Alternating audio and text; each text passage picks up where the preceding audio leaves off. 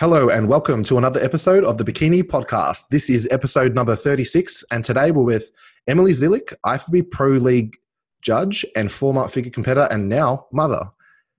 Emily, welcome to the show. Thanks, Troy. Thanks for having me.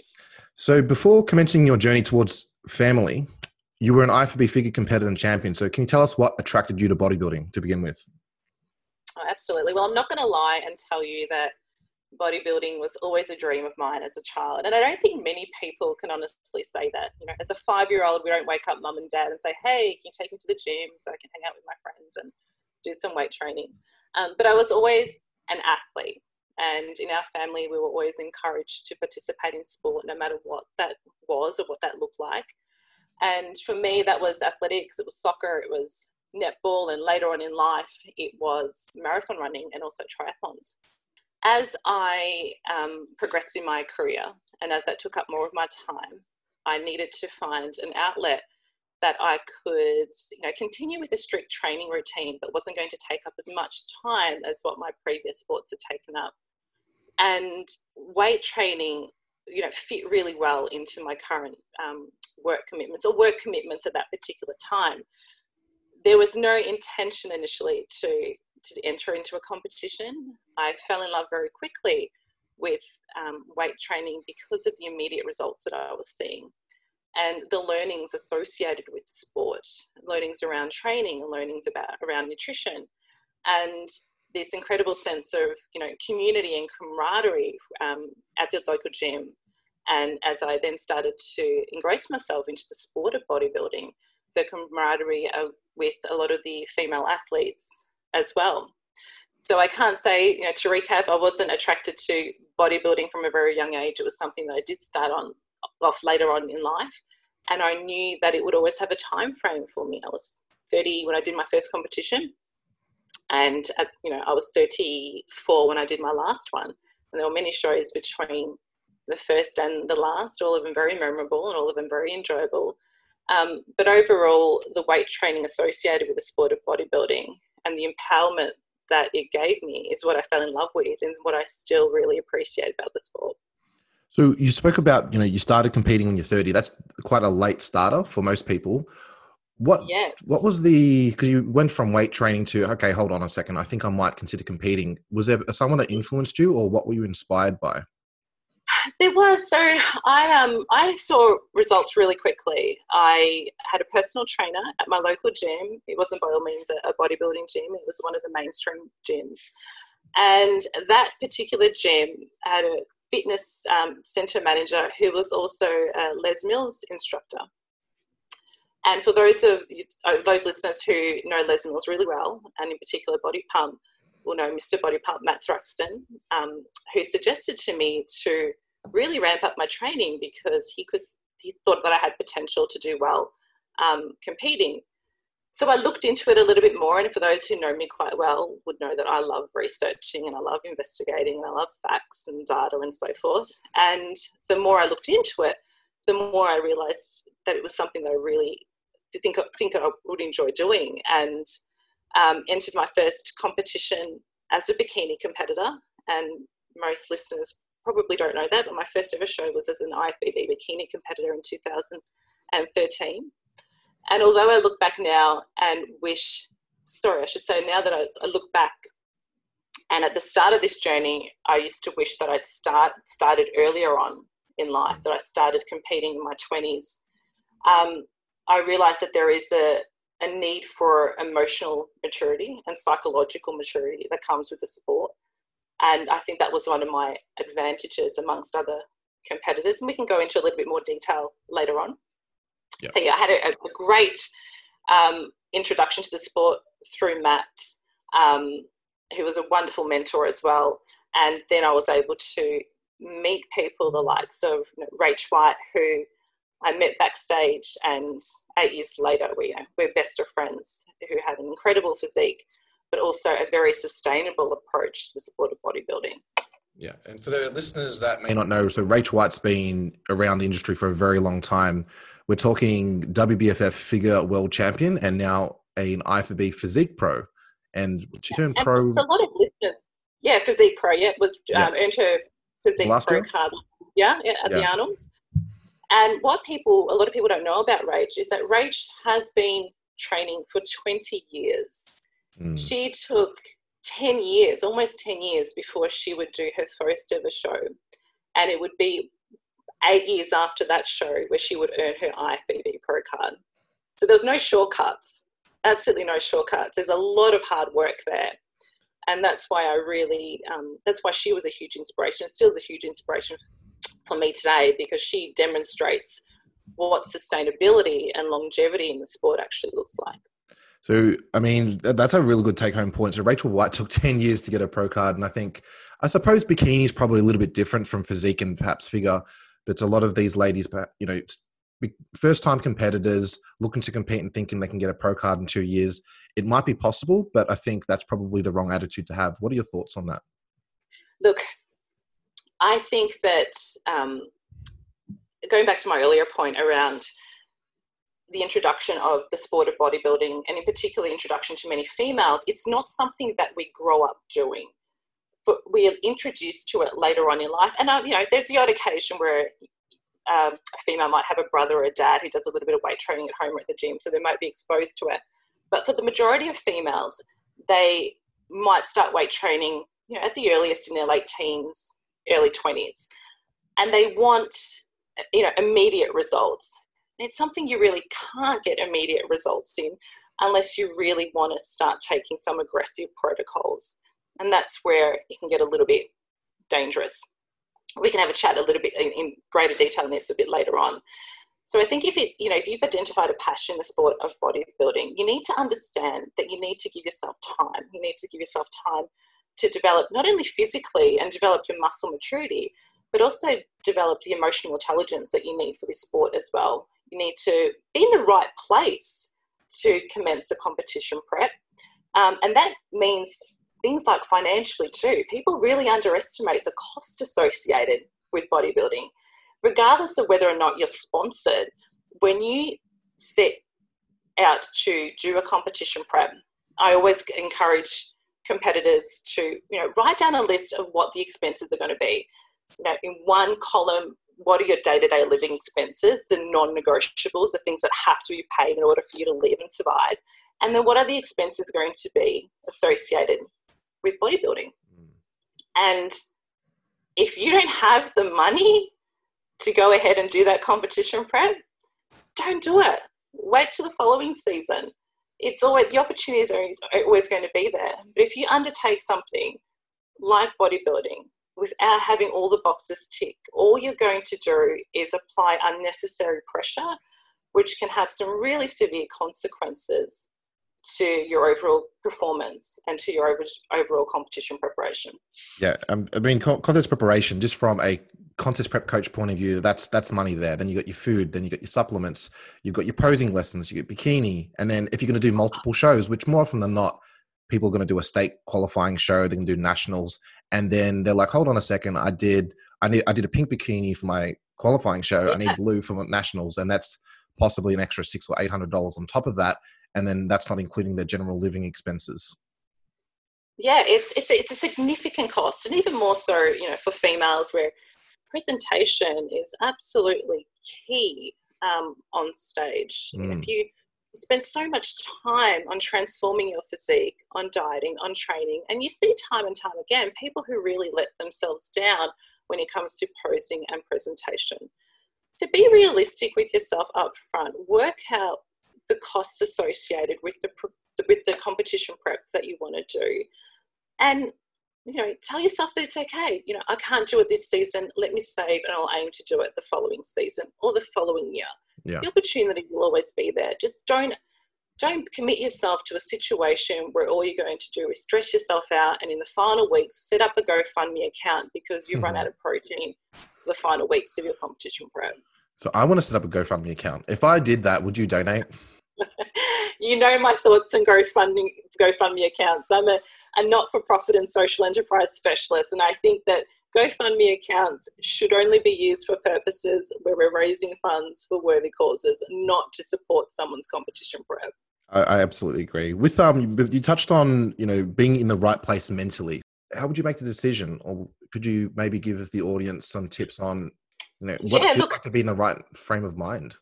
Yeah, absolutely. So I, I guess a good place for me to start there is to compare my 2015 season to my 2016 season. Yeah. So in 2015, um, I had a very long competition prep. I started in March um, for an October show, and then that would flow on through to the end of November for the Amateur Olympia. I had teamed up and was working with Andy Bell, who I'd selected to be my my coach, and to this day still provides me with um, a number of different nutrition plans. I was in a really good place. I had a, a positive attitude. Work was going really well for me. Um, I had clients that were happy. I had a really good family life. I was in a very financially stable position. And everything just really fell into place for me, Troy. I was training hard. I was training seven days a week, and that included weight training twice a day most days. It included cardio most days as well. But I was never tired. I was never exhausted. I was recovering well, and the body was responding. I was waking up in the morning ready to take on you know, whatever would come my way.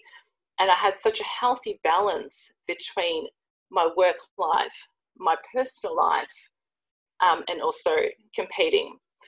Such a healthy balance, in fact, that I was being asked by the executive team of my company to present to leadership teams around how to balance, you know, competing and sport with a successful corporate career. Mm. In 2016, what I realized was I also had some personal issues that I should have been addressing. And at the start of that year, my ex husband and I made the decision to separate and to commence with the divorce proceedings. What that meant was a lot of daily meetings and conversations with lawyers, with accountants, with real estate agents, with buyers advocates, there was a lot of work around selling assets, selling the family home, looking for a new home to buy, moving into that home.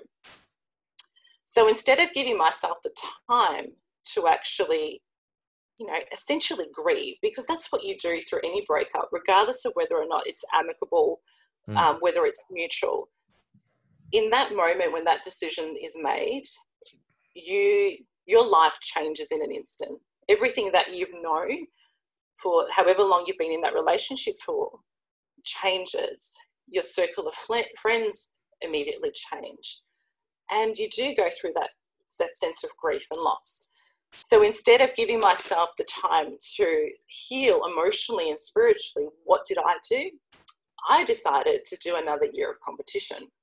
Mm. So I reached out to Andy and I told him of my plans. I told him that there was a Bendigo qualifying show and that there was Hong Kong in August. And he told me very honestly that I should not do it. He didn't think that it was the right time. He believed that I was under enough stress and pressure with what I was dealing with personally, and that that should be my priority.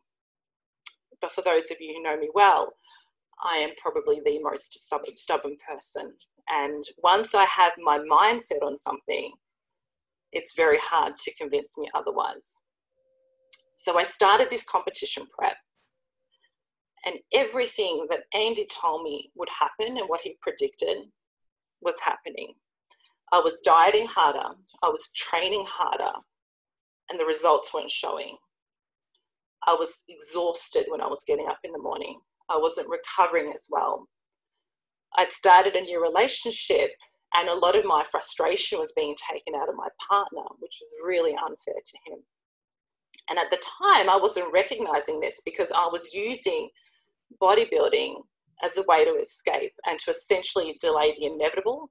And the inevitable was that I needed time to actually spend on myself internally instead of the time I was actually spending on myself physically. And that's what we do in bodybuilding. We concentrate so much on that physical transformation that for many of us who actually feel like they could be rotting inside, you know, just burying themselves deeper and deeper and deeper and delaying the inevitable. And once they come around to actually addressing those personal issues, it's a lot harder than if they dealt with them initially. I hope that gives you a bit of a comparison as to you know, two, two, it was only two years apart, but how different those preps were because of the state of mind I was in and also the stress that I was under. Yeah. So for the people that are listening, so 2000, so what result did you get in 2015 and what was the result in 2016? So the result in 2015, I won the Victorian show, so the Vic Championships. I placed third in WA. And, and, and this is, so you, you went obviously from bikini and now you're in figure at this point in time. Correct. Yeah. I went from IFBB bikini.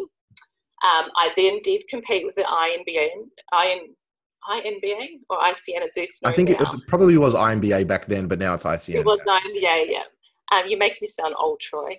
Um, it was INBA back then, now ICN, and I did a year of figure competing with that organisation, with that federation. I got the opportunity to compete in Europe um, with the INBA, and in 2015 made the jump over to IFBB figure, won the Vic show, placed third in WA, placed sixth at the Amateur Olympia. Mm. In 2016, I won the Bendigo show and placed fourth in Hong Kong. It wasn't necessarily and the for, for, the Hong, for, yeah, for the people that are listening, so the Hong Kong show, you got to say it's cool when you say it. It was the Arnold Classic Asia in Hong Kong. Mm-hmm. That's a cooler. That's a cooler statement. Uh, it was the Arnold Classic Asia Hong Kong, and it wasn't necessarily the place what I placed that reflect my yeah. performance. I look back and I, I was so happy with what I achieved in 2015. And yes, I acknowledge the fact that that's where I would see the most dramatic transformation moving from, you know, INBA into IFBB and really needing to step things up in order to be competitive. But it was walking away from that Hong Kong show. And you and I had several discussions during that trip where I felt like my time was up. I, I really wanted to go out on a bang. And if it wasn't a, a first place, I wanted to feel like I had achieved the, the absolute most I could have achieved in that sport. And I just didn't feel that. I mm. didn't feel I was walking away and, you know, to put it hanging up my heels with a sense of satisfaction and that I was completely happy with my prep even though I'd invested so much time, energy, and effort in in doing so. So, you know, going back to, you know, when, you're talking about your mental state at the time, were you originally going into this and thinking, okay, I'm going to go into this competition venture quest, do the Arnold Asia because I need a distraction, I need something positive to look towards? Like, what was the decision making process? That that was absolutely it. That was absolutely the approach that I was taking, which was wrong. You know, to to make a decision to do a competition prep because you want to escape having to deal with more important issues or to delay yourself from making those issues is not the right attitude when you're entering or starting a competition prep. You know, there's a, a huge amount of stress associated with mm. prep. Just adding adding that extra pressure or that feeling that you know that that unsettled feeling doesn't help matters. It makes it a hell of a lot harder. And we know how the body reacts when it's under stress. You know, it's difficult to manage at the best of times. When you add stress into the equation that you cannot manage, no matter how hard you diet or how hard you train or how much sleep you're getting, you're not going to get the results that you want. In hindsight, what would you do differently now? it's it's always too easy to look back in hindsight, right? I don't regret doing the Hong Kong show. Um, I it was a cool show. it, it, it, was, it was an awesome experience. I I will cherish those memories because I had the opportunity to travel to Asia with my brother, hmm. um, mm. who I'm very close with, and who actually surprised me last minute on that trip.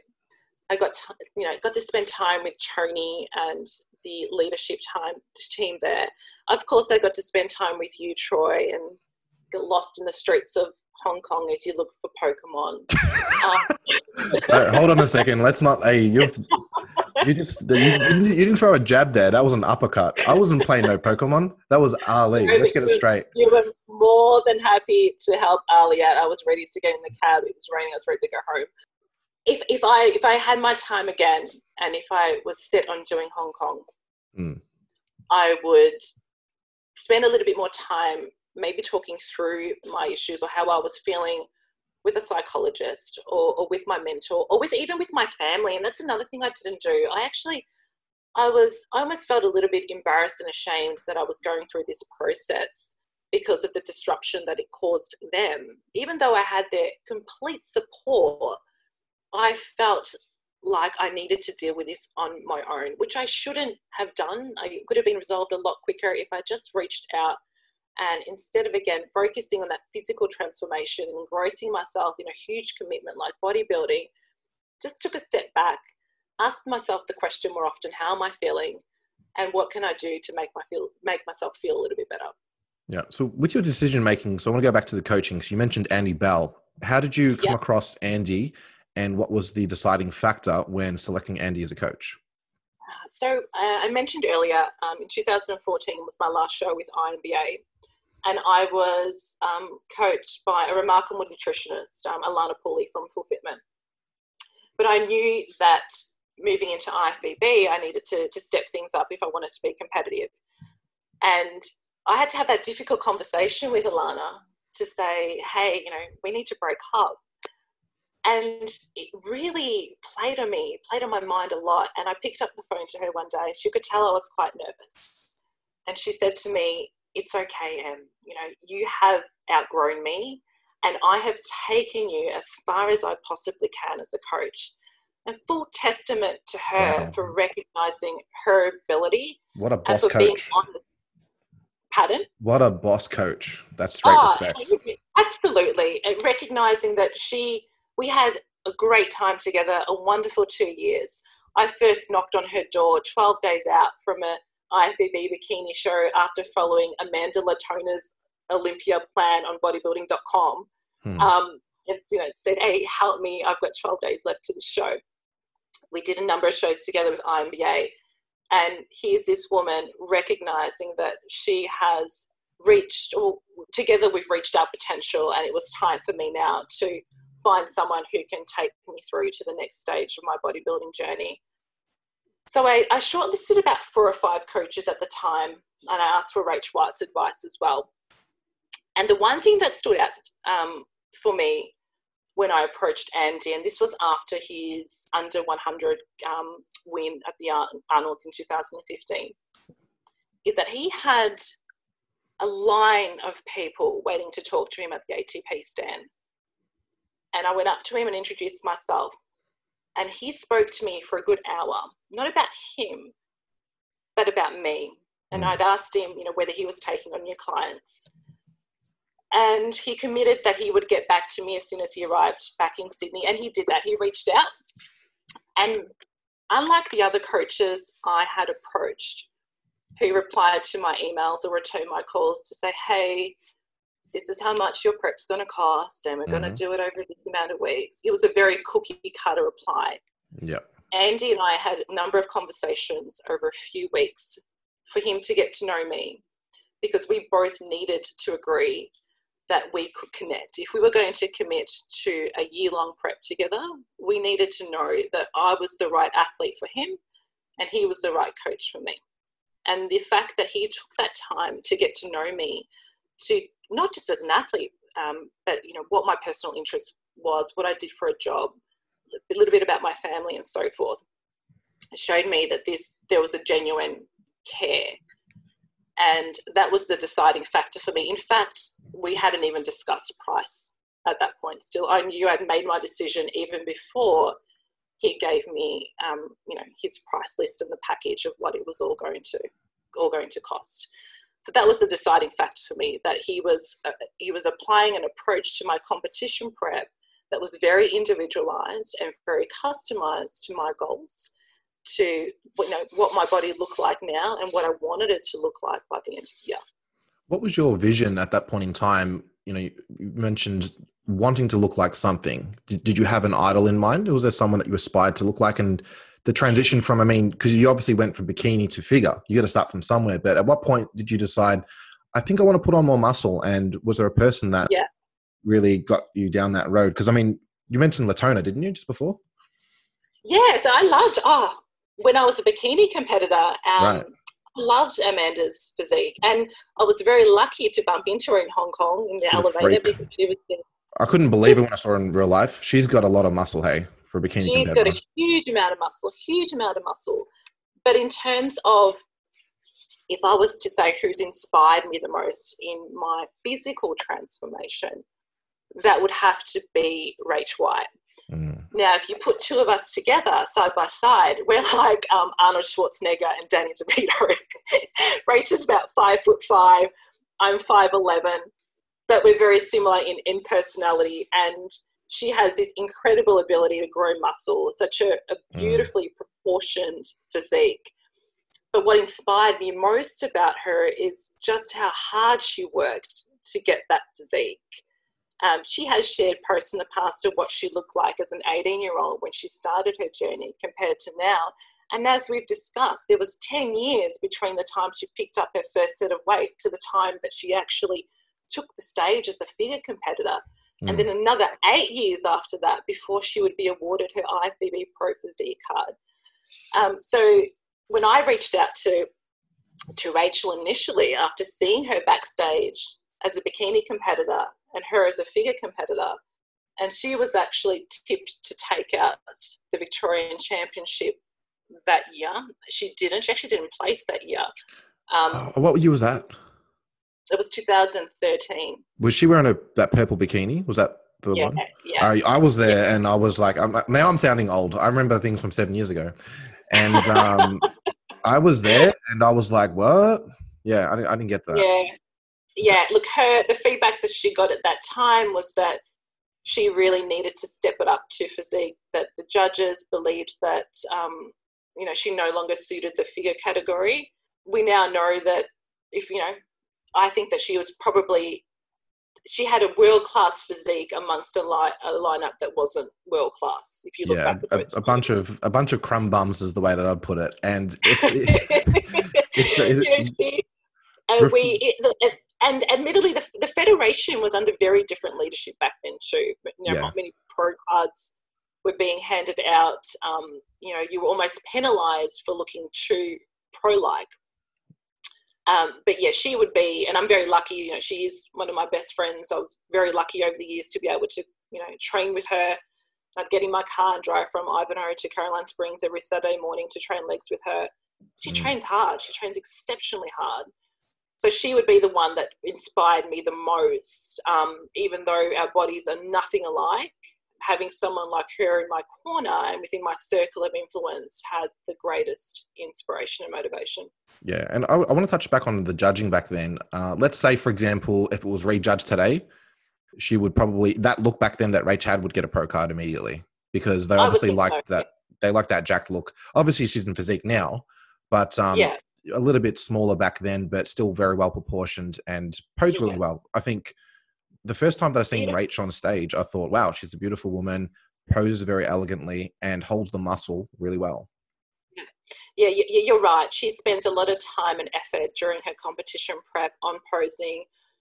As soon as she makes the decision to um, compete, she puts in her order for a bikini. So she knows up front exactly what she's in for in terms of, of cost and she commits herself by ordering that bikini because as a, as a figure competitor you, you know you're spending 1500 to three grand. Mm. um, so she's well organized. She trains exceptionally hard. She doesn't need to do her you know booty shots and boob shots constantly. She's got people's attention because she has a world class physique Yes. With going back to that as well, like I want to talk about Andy and Rach White, but what would you say that you learnt most from Rach? And then what would you have learnt most from Andy, do you think? What I learnt most from Rach is how important it is to keep things into perspective. You know, Rach is a, you know, comes from a country town, a big country town, but a country town nonetheless. And you know, she taught me that for a lot of people, for most people, bodybuilding will just be an expensive hobby.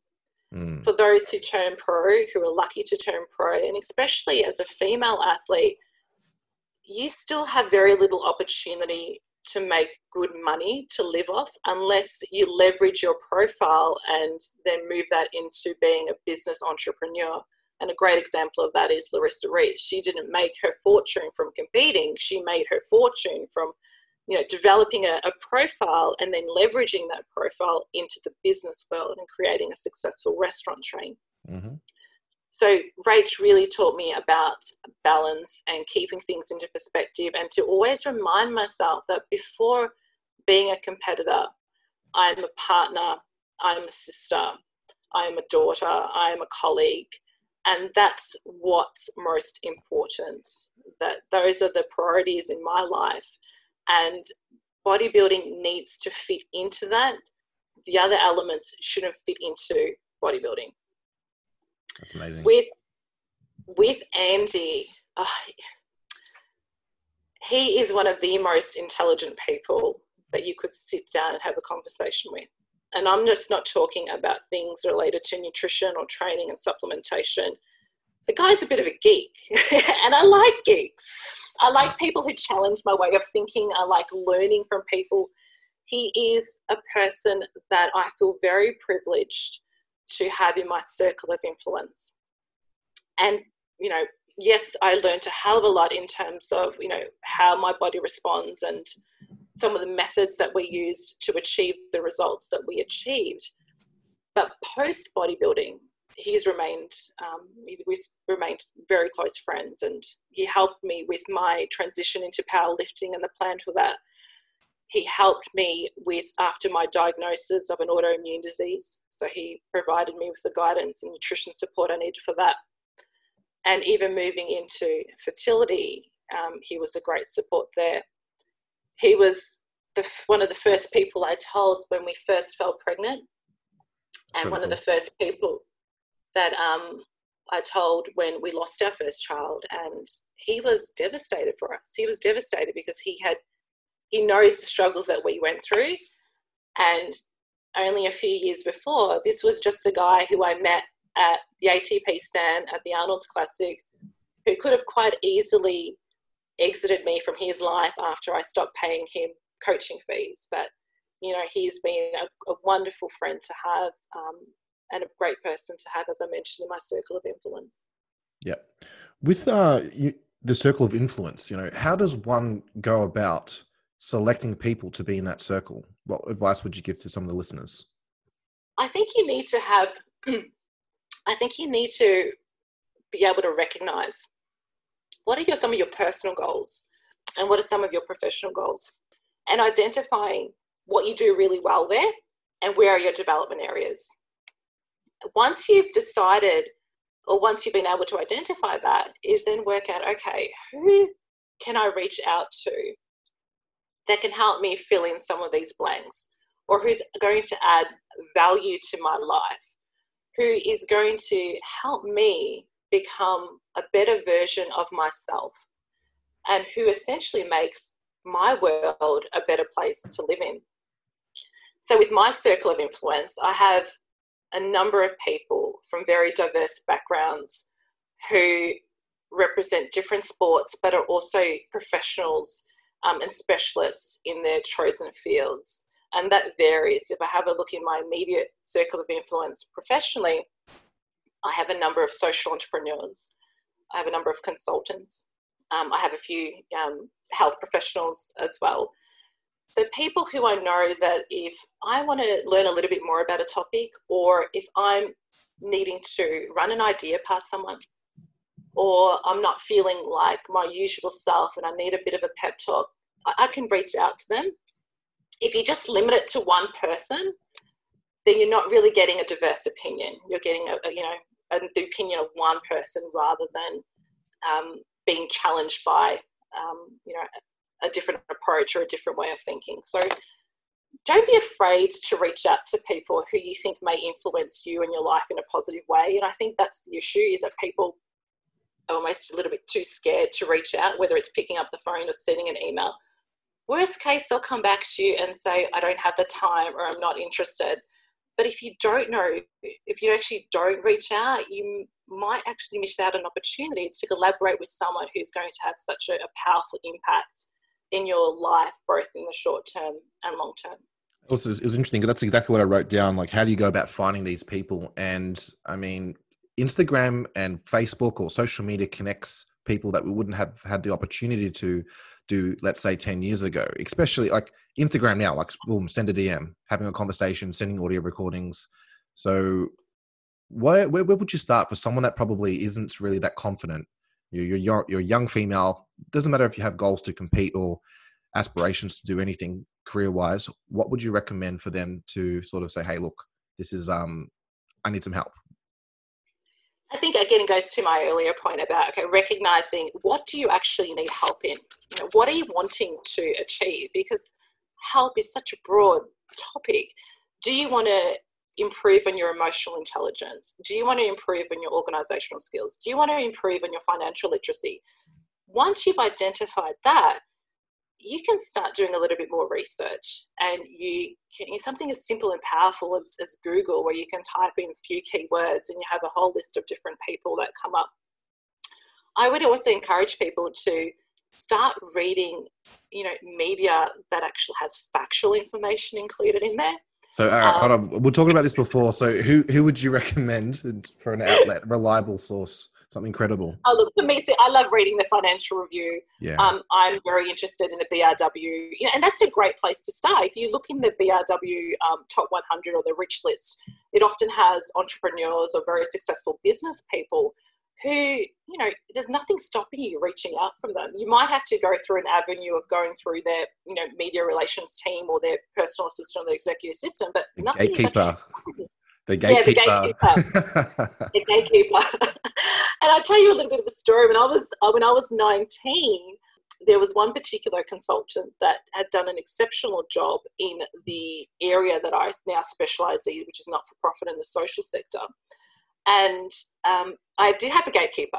Her executive assistant was a gatekeeper, and just constantly would not allow me to arrange for an appointment. So the last conversation I had with the assistant was that this particular person um, was not in the country and wouldn't be back until Friday. So I actually offered to pick this woman up from the airport. And that's what I did. Oh, yeah. I, got, I got in the car, I got the flight details because there was no argument there. I wasn't asking for a space in the office. I wasn't inconveniencing or taking up any more of this person's time. I was offering to actually go and pick this person up from the airport sit in the car with them and have that conversation that I was wanting to to have with them.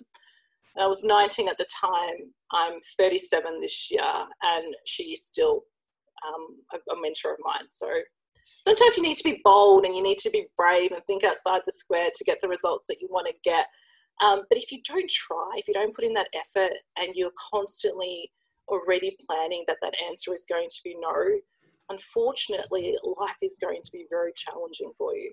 We don't give a fuck about gatekeepers in this bitch. no, no, we don't. You try and you try and you try and you persevere. And you know, that's something that uh, that was instilled in us. I'm one of five children, and one thing that Dad taught us was you have to persevere and you have to be relentless. And I think all of us have a little bit of that in us. Going back to you know bodybuilding for a second, how did you manage a successful balance between your corporate career and bodybuilding? I took the approach, which many people do, is that you know there are only a certain amount of hours that are allocated every day, and everyone has those same hours. So it meant when I started my competition prep that hey, I was going to have to get up a little bit earlier. So a typical day for me would be I would wake up at four thirty to do my fasted cardio. I would then have breakfast at five. I would then drive to the gym and have my first weight session at quarter to six. I would be in the shower by six thirty, work at seven thirty, and then when I left work, go back to the gym and um, do my second weight session and my second cardio session. So they were long days, but as I mentioned to you in 2015, I was never tired. I was never exhausted. I was in such a positive state of mind because I was seeing these physical transformation that I wanted to see. And that had a really positive flow on effect into my corporate life as well, um, where I, I had a lot of energy. And some nights it meant that I would have to stay out at corporate events and client events or attend board meetings. But I didn't care. I, made no excuses. at the end of the day, bodybuilding had to fit into my existing life. My work was a priority. It will always be a priority. Where people you know fall into the trap is they try to fit everything else around bodybuilding. And I, I, I recall very recently um, Tony Doherty does a really good job around Q and A's, and one particular male posted a question to him around his thoughts on quitting his job to be able to do a prep for a men's physique. Oh, that's even funny. Was, that's, that's, and out of everything, you know, you, if you're going to say super heavyweights, but quitting your prep for men's physique. oh, Look, wow. I think Tony was Tony was much more polite with answering that question than I would have been. Um, but you just you don't you don't do that. You do not do that. You know, you have to be realistic with what bodybuilding has to offer you and it's great in terms of um, you know getting you um, getting you on the path of your health and fitness related goals you can there's definitely a sense of camaraderie in the sport um, you can make a lot of friends um, but again for most of us it will just be a very expensive hobby at the end of the day it's so very interesting because you mentioned before you started in 2013 age 30 so you've obviously built yourself up financially, you've got a successful career, and that's when you transitioned into the idea of competing. Many people do it in the reverse. So if anyone has, you know, probably there's a lot of people that might be struggling for money, especially during these times, COVID 19, etc. So mm-hmm. what advice would you give to someone that maybe has done the reverse?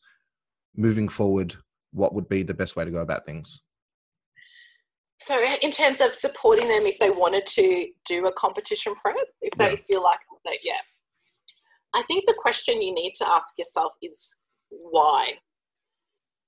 You can have a physical transformation, you can diet hard, you can follow a strict a nutrition plan, you can follow a strict training plan and get the results you want physically without having to take the stage. So for a lot of people, when you ask the question, why do you want to compete? It's, it has a lot to do with aesthetics and that physical transformation. But again, you can do that without competing. So what component of getting on stage is it that you want to do, that it's attracting to you? And when I've asked people that question in the past, they actually don't know what to say. They're not mm. quite sure because they've always they've also always replied with, "I want to look good and I want to feel good." Yeah, but you can do that without competing. So if you have your heart set on competing and you're not in financially in a position to do so, there's another season around the corner or there's the following year. That is so very do important. Not, do not dig yourself further into debt for the sake of a competition for a sport that has, you know, no prize money that you'll end up with credit cards with exorbitant interest rates that you will not be able to pay off anytime soon. That's only going to cause you stress and, and headaches. You really need to ask yourself the question is it worth it?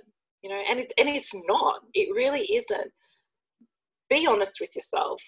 If you can't afford to do it this season, maybe use as an opportunity to trial different um, nutrition methods or different supplementation methods or training methods. And so reassess it the following season, or the following year. And you know you've you know you're already in a bit of an advantage because you've done a bit of a trial and error exercise, but you actually might be in a better position financially to um, to then take on a competition prep. I would never ever advise someone who is in a financially stable position start a prep. A lot of the time they don't finish it, so you've just wasted a month, two months, three months, four months, whatever it may be, and actually aren't going to achieve the results that you set out. And that can have some psychological effects as well. So wait. If you can't afford to do it now, just just wait. It's not worth the potential risks and consequences um, if you enter into a financial commitment like bodybuilding and you're actually not in a financial position to do so. Yeah. So, with uh, after you finished competing, you mentioned powerlifting and the decision to go down that road. So, can you share some of you know the things that you learned from powerlifting and um, just your overall experience in that decision? Yeah.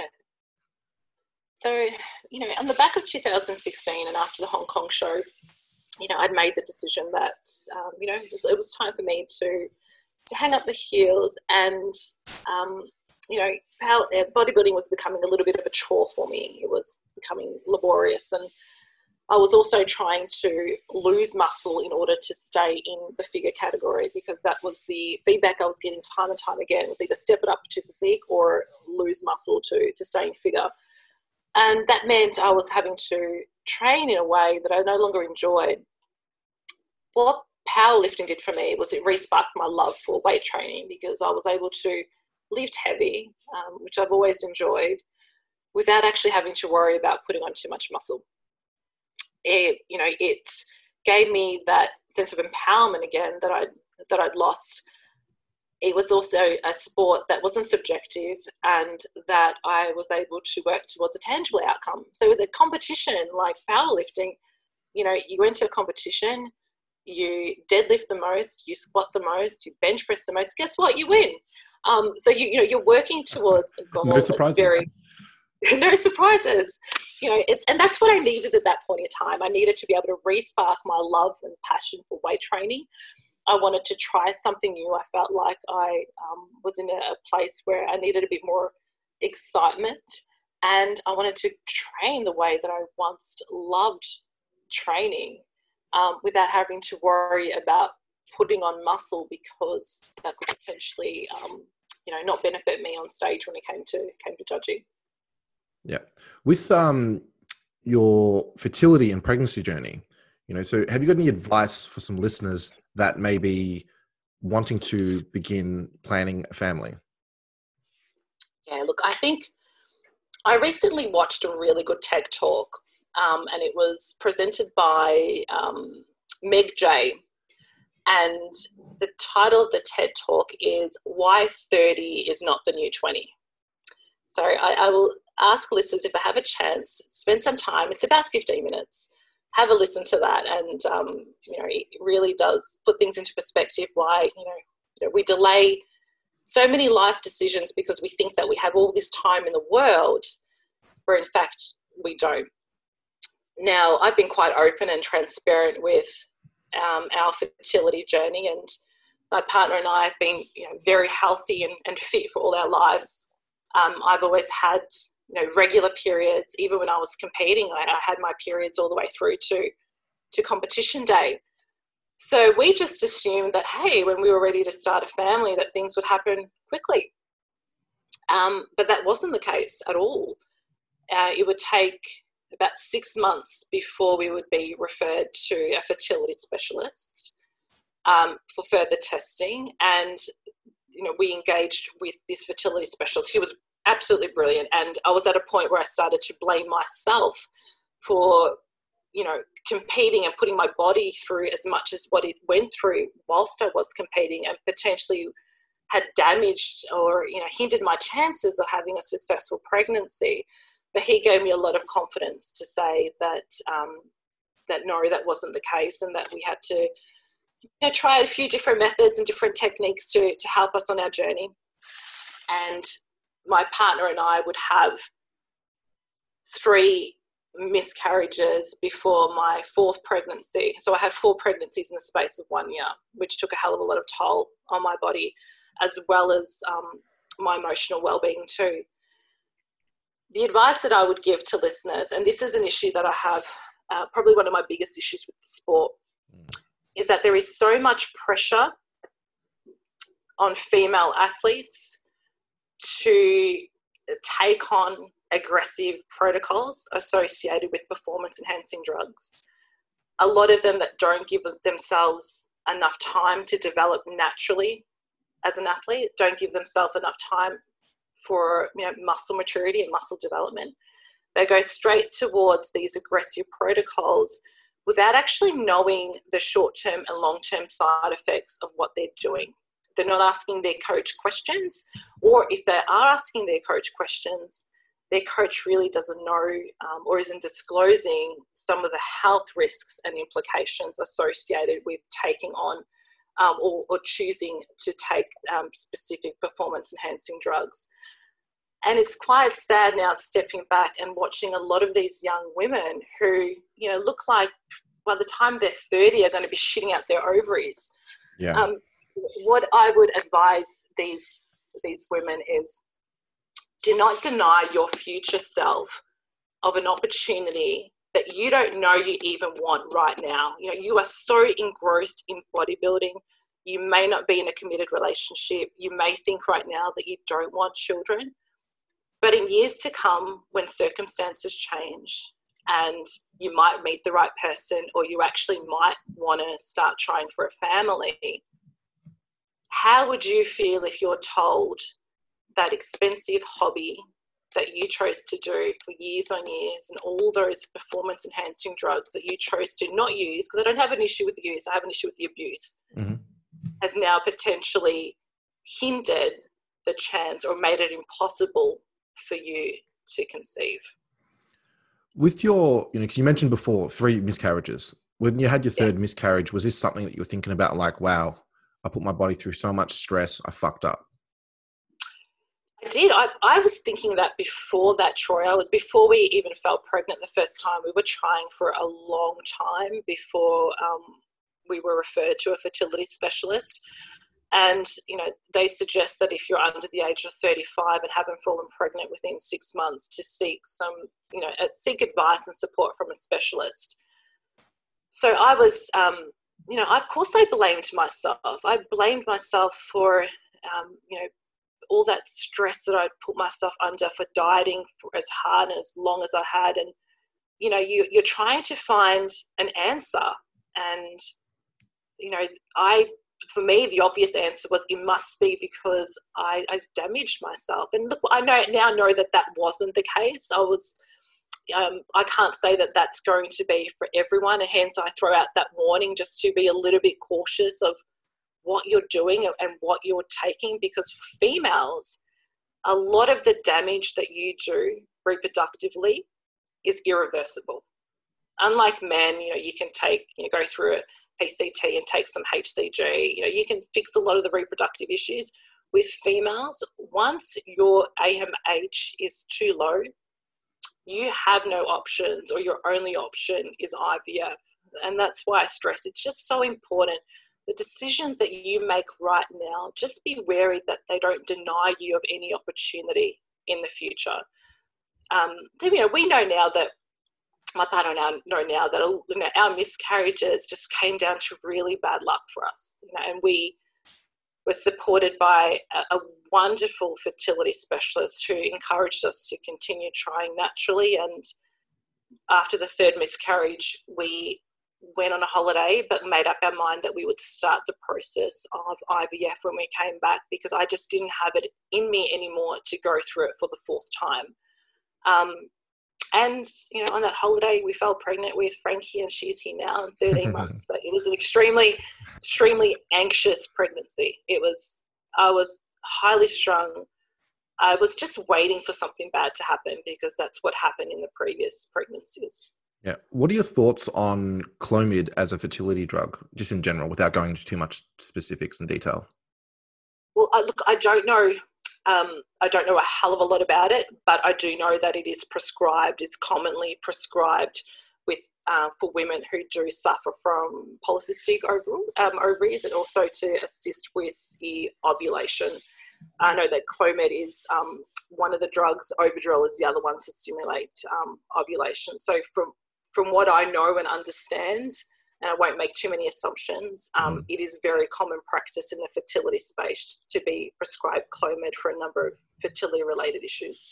Yeah, and uh, for the crazy people that are listening and you want to try your own, take some Clomid, uh, definitely don't do that because um, there is some links between taking too much Clomid and having twins and triplets and quadruplets. Have you heard of that? Exactly right, and that is one of the that is one of the risks that fertility specialists will tell you that you know when you do when you have to take clomid that you are at higher risk of having a multiple pregnancy which is kind of scary if it's especially if it's your first child you don't know what to expect well it so. is. and I think, look i look back now and try and think well how good would it be to get two out of the way at once you know just to deal with one pregnancy I can tell you now, I have friends that have um, twins. I have a couple that have triplets, and I'm so glad that that's not me. One's one's more than enough. I can imagine. So you mentioned um, PEDs before, so porn, and drugs. So you said that you're not necessarily against them, but you are pro smart choice or smart use. So how do you, yeah. as a bikini competitor or as a figure competitor, physique competitor, determine what would be an intelligent decision and what would be a bad one? Look, I think on the topic of performance enhancing drugs, PEDs have been associated with the sport of bodybuilding for a long time. And in fact, it's prevalent in a lot of sports but it's most commonly stereotyped with, with bodybuilding.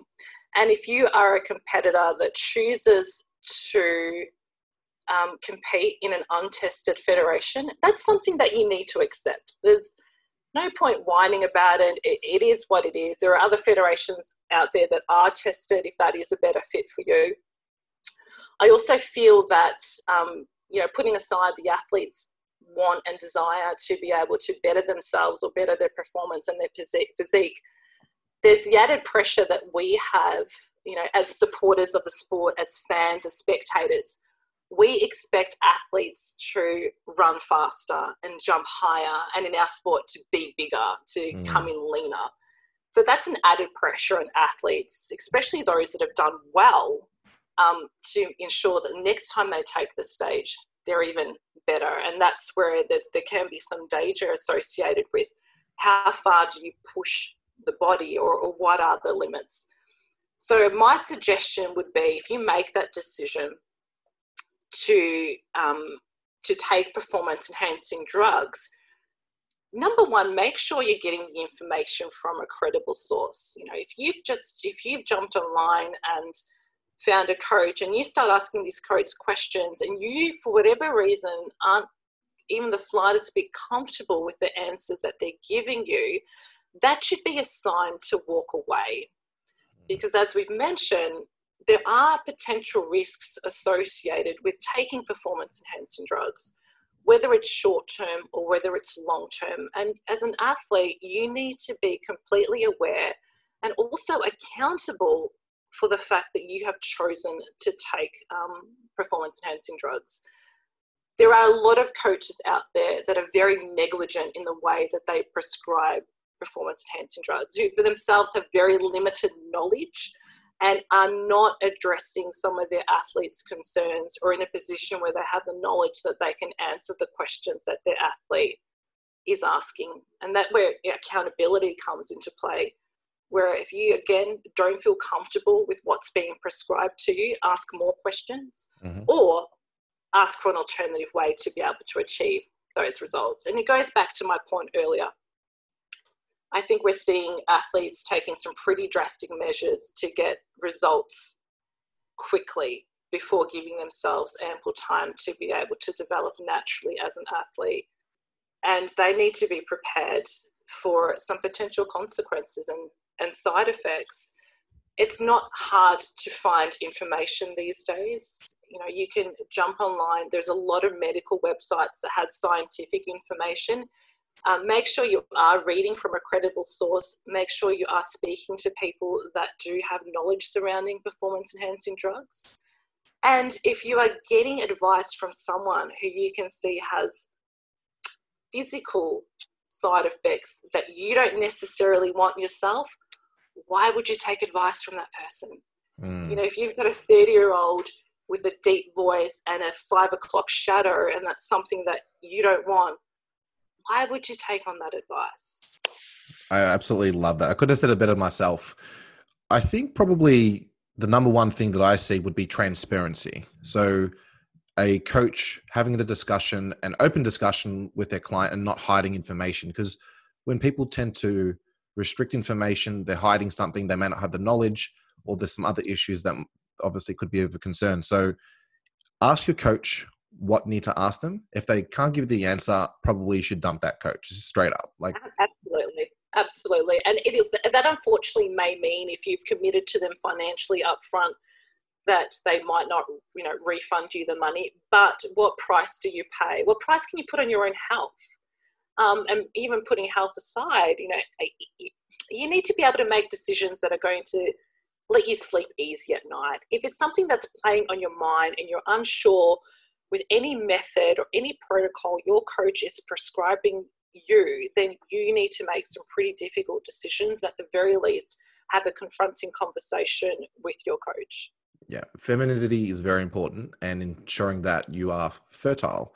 And I've seen, like, I mean, we're, we're both seen so many ladies, and not just figure and physique, because it's even very obvious in, in bikini, ladies that do have sort of maybe have used certain things and have gone down that masculine side mm-hmm. and they stick with the same coach. You have a conversation with them, and it's like, well, what can you do? And what I find really interesting is, you know, friends, colleagues, family. You can see that this is happening. You know, to your, yeah. your sister, your daughter, your friend, whatever it is.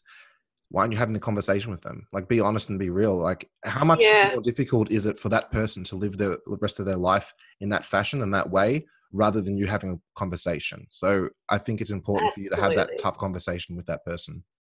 I think, and, and that's the thing, Troy, it's obvious to people around them, it's obvious to their partner, to their family, to their friends. But for that particular individual, they're seeing that those results that they want to see. They're so engrossed in the sport of bodybuilding, they're so committed to their competition prep that for many of them, they're completely oblivious to what's actually happening happening to them.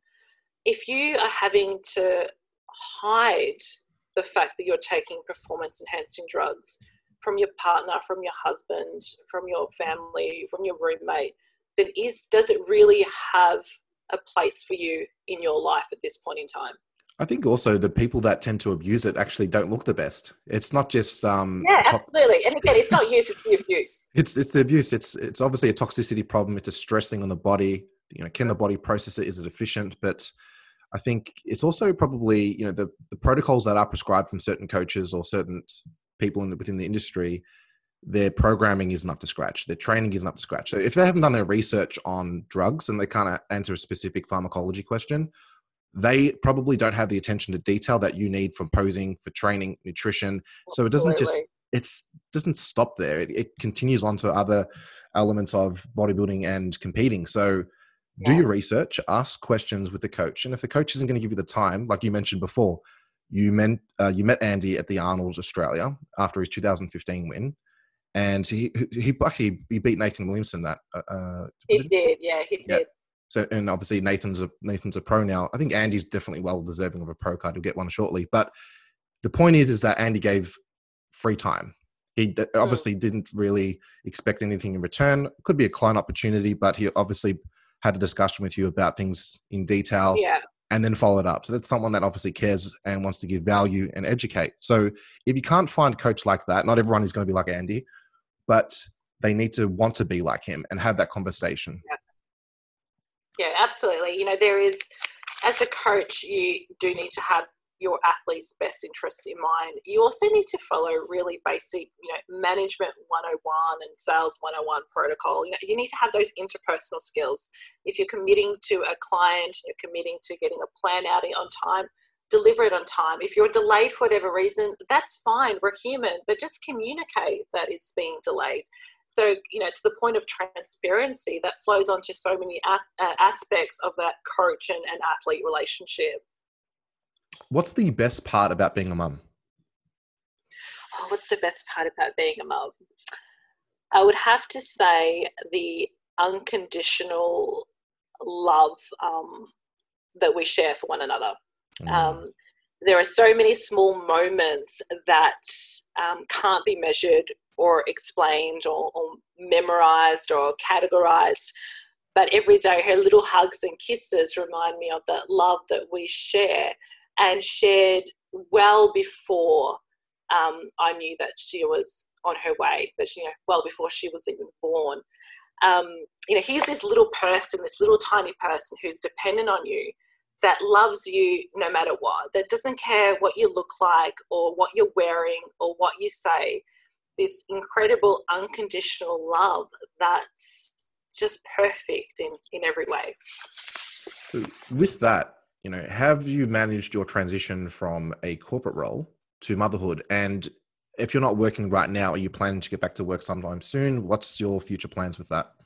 Yeah, look, so I am currently on maternity leave. Um, my employer allows me to take up to two years off. Um, I recently extended, I saw my 12 months through and I've recently extended that. And at this stage, plan to um, return in October, which will be interesting because I am in I'm in finance, and we've just had the COVID epidemic, and there's been a lot of financial implications to to many businesses, both small and and large. Um, but I'm also studying as well at the moment, and I've had a, a, an interest in nutritional medicine for quite some time, and decided that this was a good opportunity for me to finalise those studies, and also um, in well-being and, and, a sports coach. So a lot on the go at the moment. Mm. Um, in terms of that transition, you know what, Troy, parenting is tough, um, and adjusting to parenting takes time. And I've no doubt that I'll continue to adjust on a daily basis for some time to come. You know, initially there were challenges like sleep deprivation and breastfeeding issues and feeling guilty because I couldn't get all the tasks done during the day, which I was able to do very easily before my daughter was here. And with motherhood, you have this constant feel of you're being judged. Um, you're dealing with your emotions. You have this, you know, am I doing this the right way? Um, pressure every day on you. You have the inability to switch off. Like you cannot switch off, even when you're trying to to just relax at night. You have a thousand and one things going through your head. And at the same time, you're learning to trust your gut instincts and those um, motherly instincts as well. No one can prepare you for being a parent, nobody. And your child will not behave the way the books tell you that she's supposed to behave. Hmm. And she will not do what she's supposed to do, and she will not like what she's supposed to like. So what I have learned is that, you know, I've learned to be a little bit more kinder to myself, um, and I've still got a long way to go. So I've learned to be kinder and acknowledge that this is all normal, and that's perfectly okay. It's a bit chaotic, um, but it's perfectly okay. And with chaos, I didn't have a lot of it in my corporate life. I I'm a highly organized individual and plan out my day. And exactly what I've planned is how the, the day unfolds. When you throw a child into the mix, nothing goes according to plan. But I've learned to just let things go and um, you know enjoy the whole experience, all the learnings that come with it. Because one day, although it may seem a little bit tough and challenging now, I'm sure I'm going to wish for these days to come around again. Yeah, there's no, there's no. Uh, what when you did schedule going back to the corporate days? What type of yeah. time blocks did you work in? Oh, look, it, it, would vary depending on what the, the task or what my agenda looked like for that particular day. So I would I would usually arrive to work between six thirty and seven. Yeah. Um, and I would I like to leave the office early. Um, you know, I'd rather start early, and I'm the type of person that will look at a pile of work that needs to be done and say, I'm going to get through that as quickly as possible so I can then go home and actually enjoy life outside of the office. Yeah. Then there are other people, and you know, we just think differently. There are other people who will look at that same pile of work and say, hey, I've got eight hours to do this, and I'm going to take all my breaks and I'm going to take every minute of those eight hours to get through this work. Yeah. Like I said, there's no right or wrong way. I just prefer to, to get the job done um, concentrate on the task at hand, do it well, and then be able to leave satisfied and enjoy the things in life that I actually do enjoy doing. Yeah, I'm with you on that. As efficient as possible, get it done. I mean, he wants to do things in slow motion. I, I never get. I don't know. I have no idea. So yeah, and it is.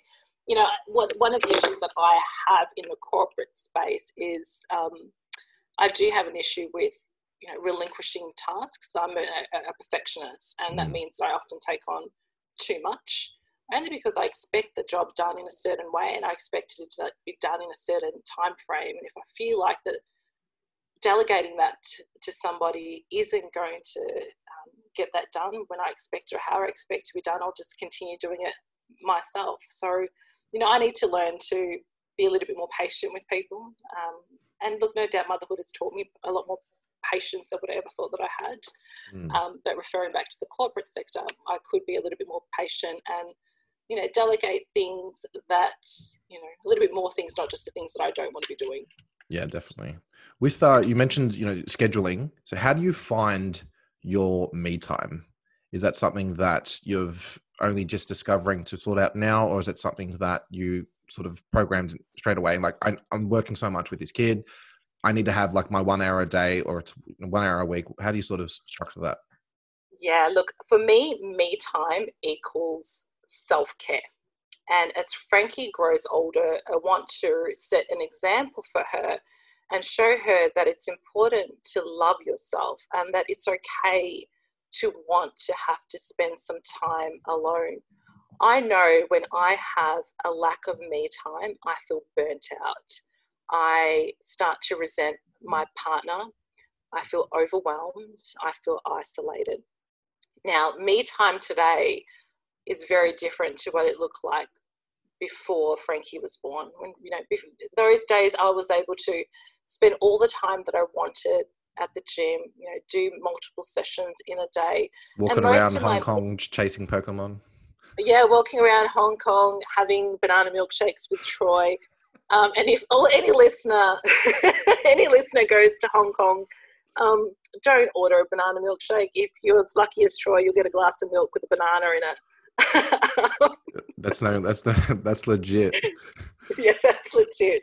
Um, so yeah, look, me time, you know, a lot of, before Frankie did involve around health and fitness a lot, whether that was training or whether that was doing research um, or listening to a podcast or reading a really good book. I know that for me to be able to get me time these days, I have to be much more flexible and it changes on a daily basis.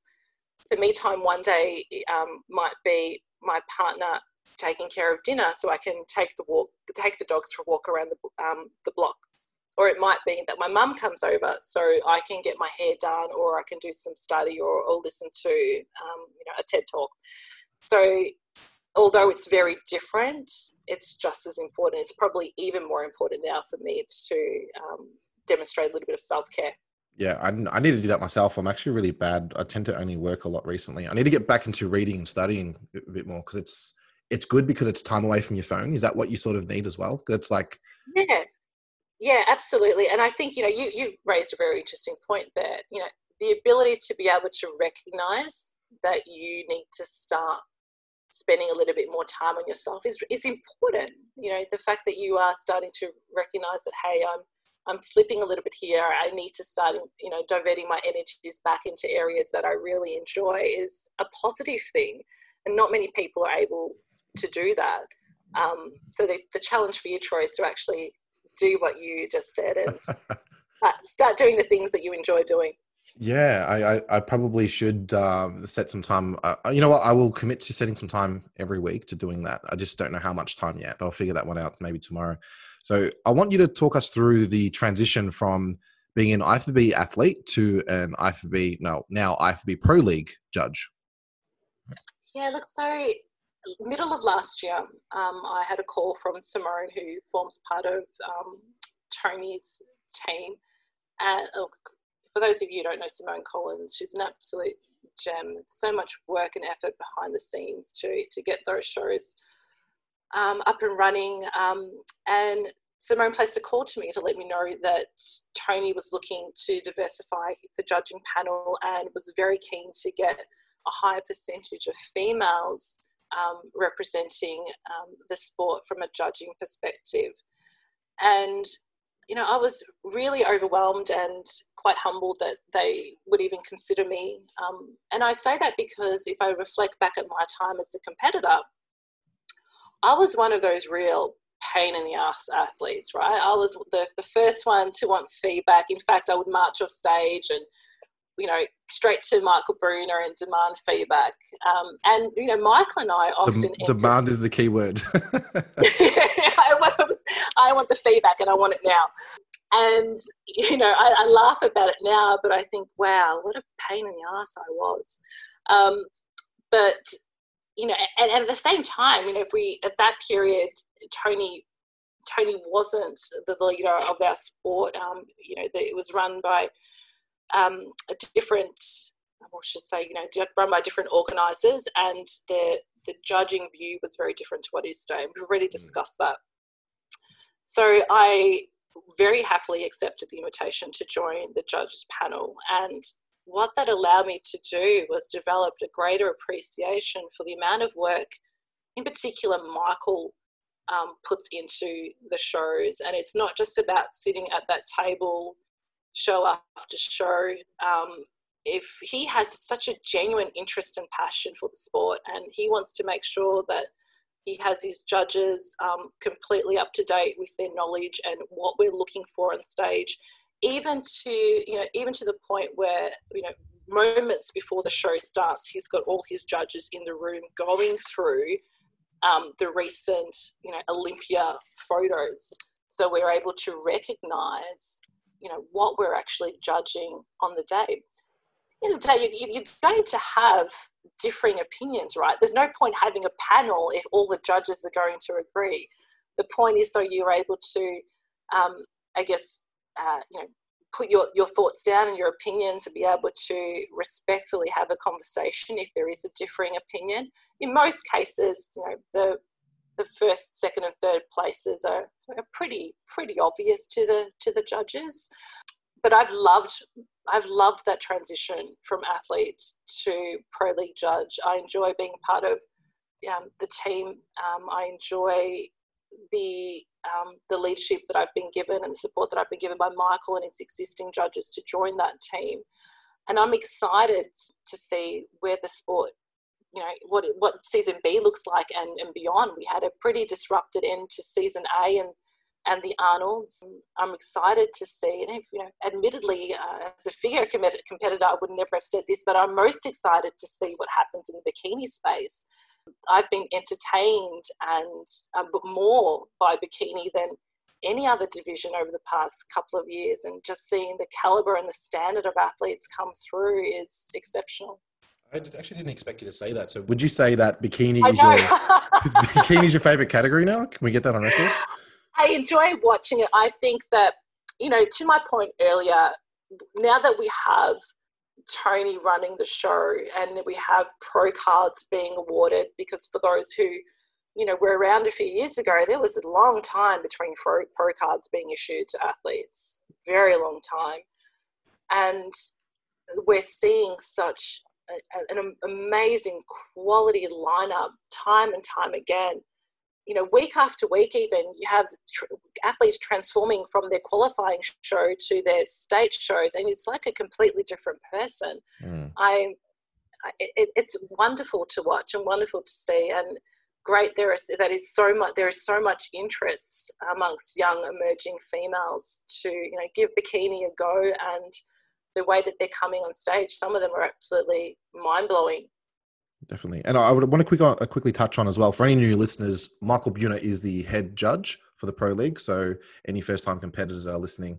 Now, with the transition to judging, when was the first time that you judged, and do you find judging difficult? And was that difficult for you to? Oh, I know when I'm judging, but you you kind of been in the sport for a while, so it's kind of a silly question. Yeah. I don't know. Look, How did you feel about it?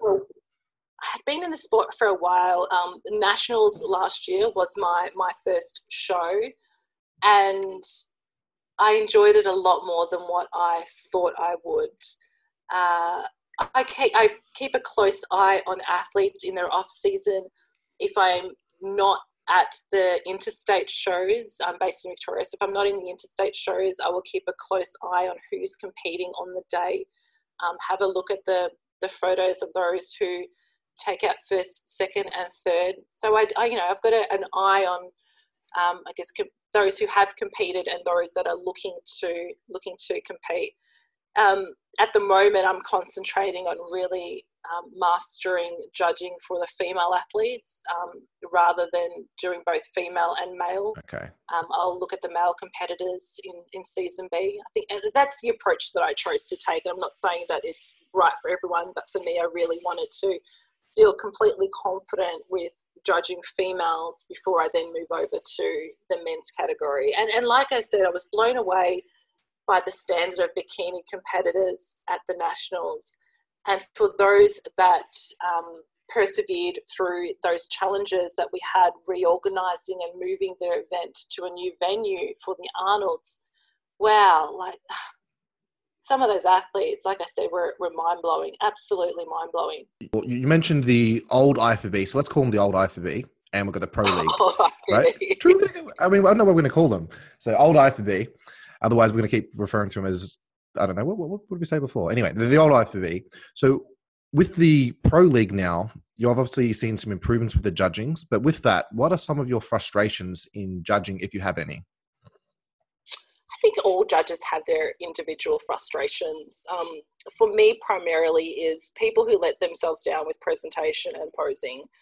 Those who have, you know, a, a physique that's worthy of a first place or at least a, you know, a second or third, and you know, they just their, their tan is not applied properly, or they've you know they're wearing a bikini that's too big or too small.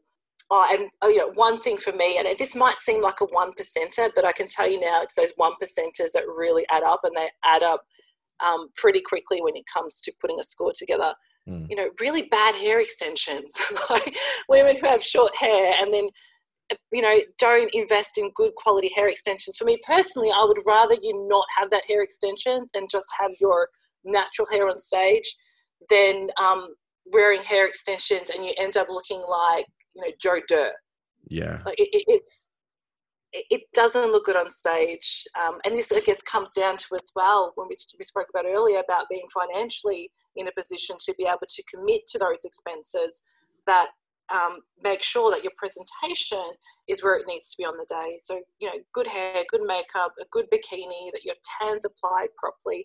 You know, investing the, the extra little bit of money to have pro tan do it rather than you trying to put it on yourself. They, it all makes a huge difference.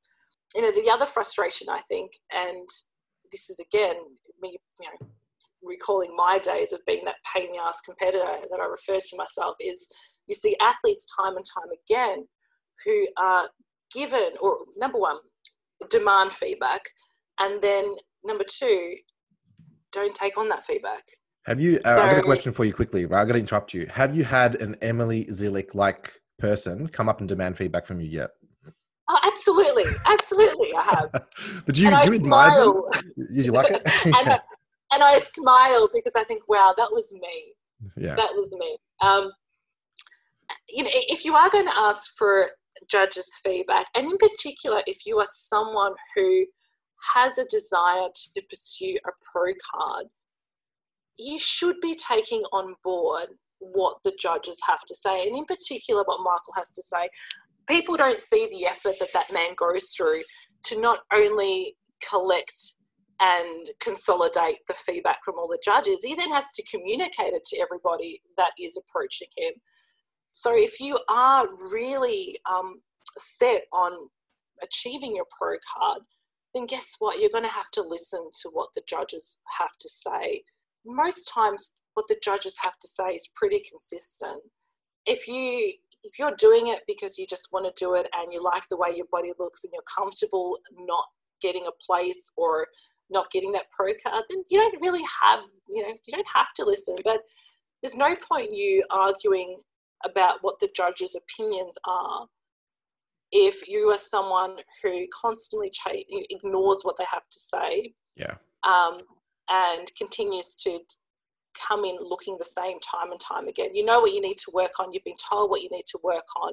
You either number one accept that and make the changes or number two don't and potentially not achieve the results that you're wanting to achieve yeah, and I can say personally that you've given some really good feedback to me and some of the competitors have asked, you know, that we've spoken about, and I haven't agreed with every decision that you've made. Um, I think most of the time we do, but there has yeah. been. I won't mention the specific time that we probably know what I'm talking about. And yeah. I was like, why did this happen? You gave me a logical reason. I thought, you know what, I can accept that because I can see your point of view. And then what am I going to do? I'm going to implement those changes for those competitors moving forward to either season B or season A next year. Yeah. It is. We need to remind ourselves it's a subjective sport. It is all about opinion on the day. And uh, to my point earlier, you, you need to have a diverse judging panel that is, you know, that sits in different spots across that stage to be able to see different angles of a competitor. So once that information is consolidated, you're going to get a pretty accurate result you know, just be respectful. If you're approaching a judge for an opinion, for their feedback, be respectful. You know, most of them had a pretty long day. Someone like Michael's often on the back of judging the, the previous week at interstate. there's a lot of competitors that are asking for feedback. So just be respectful in the way that you um, that you are given the when you are asking for the feedback. And if you are, you know, if you're not comfortable with what's being told, or you want clarity, or you may not necessarily agree, agree, you're more than happy to raise that, but just do it in a respectful way. Yeah. What are some of the biggest things you look for on stage from let's you mentioned bikini, so let's stick with bikini for now. Um, yeah, what's, what's what are some of the things that impress you the most? Ah, uh, look, if I refer to the most recent um, show that I judged, which was the Arnolds, someone who puts the time, energy, and effort in their posing and their overall presence is just stands out. It really does stand out. When you see an athlete walk on stage that, you know, without much effort just flows, and I should say, sorry, not without much effort, because I'm sure they've put in a lot of effort, but it comes across that it's just effortless. They flow. Their transitions in posing are flawless.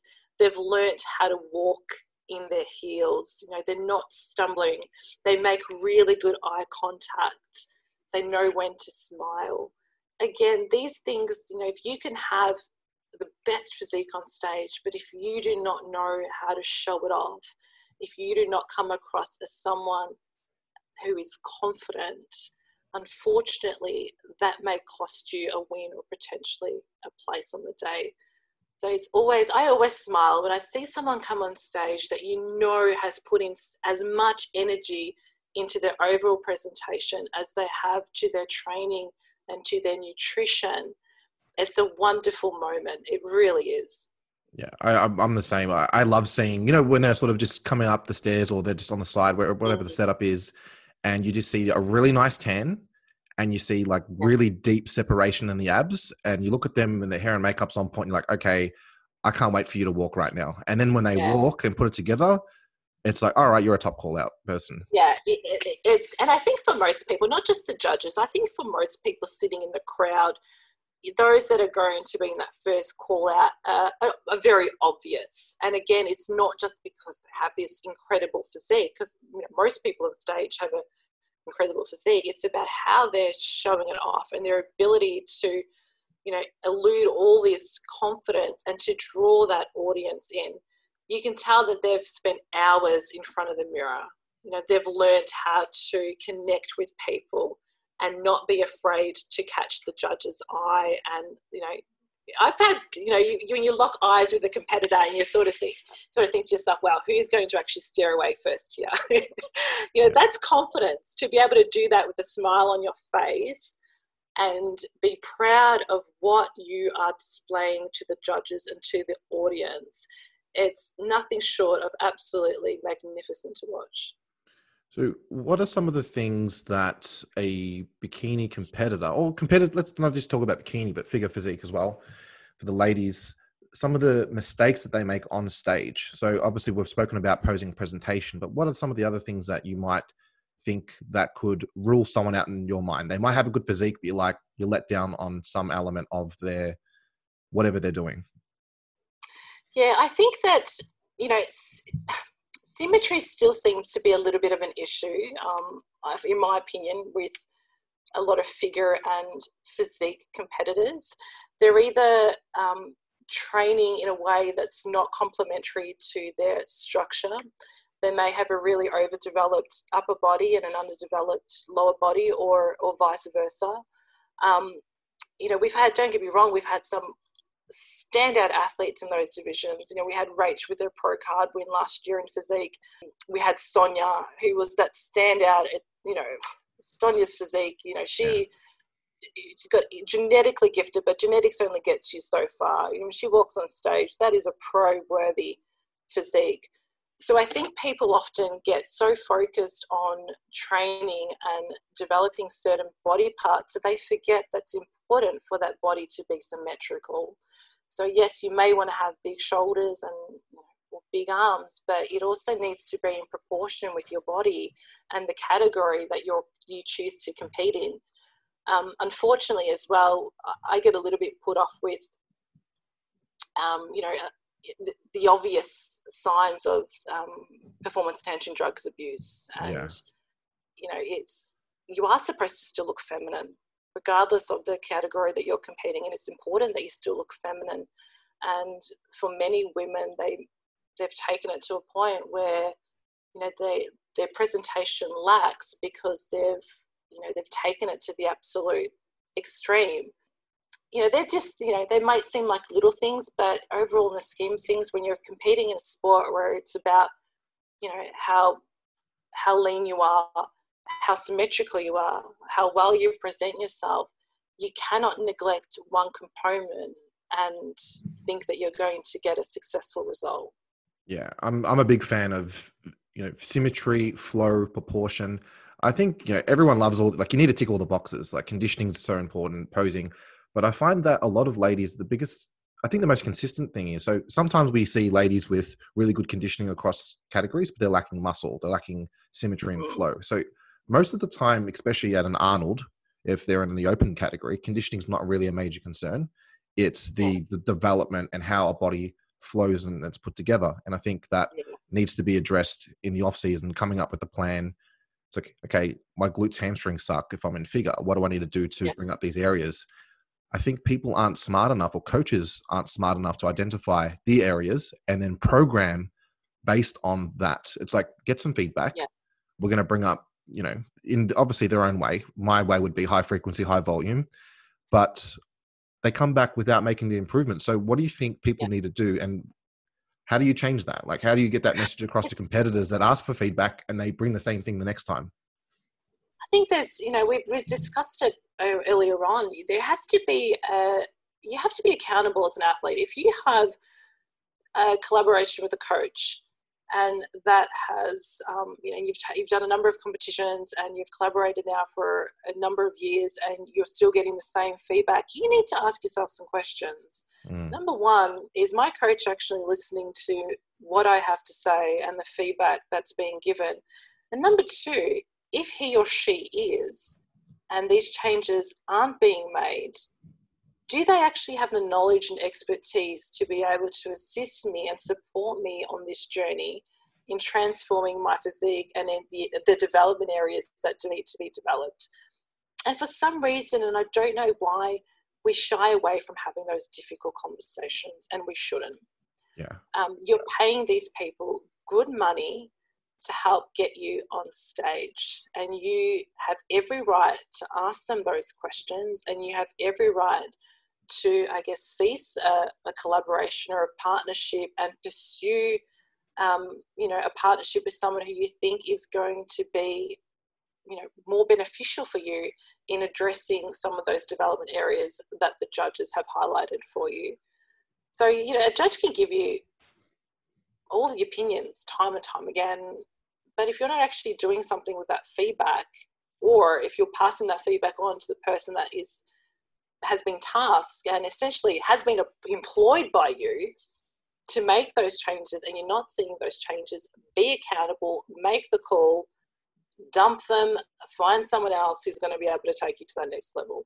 Yeah, I, I never understood that because I'll have first time competitors that say, Troy, like I want to compete in the IFBB bikini, you know, I say, what is the goal? You know, so it's like mm. that, that's the first thing. Like you need to qualify. You need to ask the individual what do they want to do. It's like okay, yeah.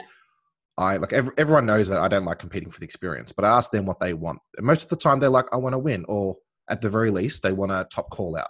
So mm. some people will say at the very least top three, but most people will say at the very least bare minimum top call out.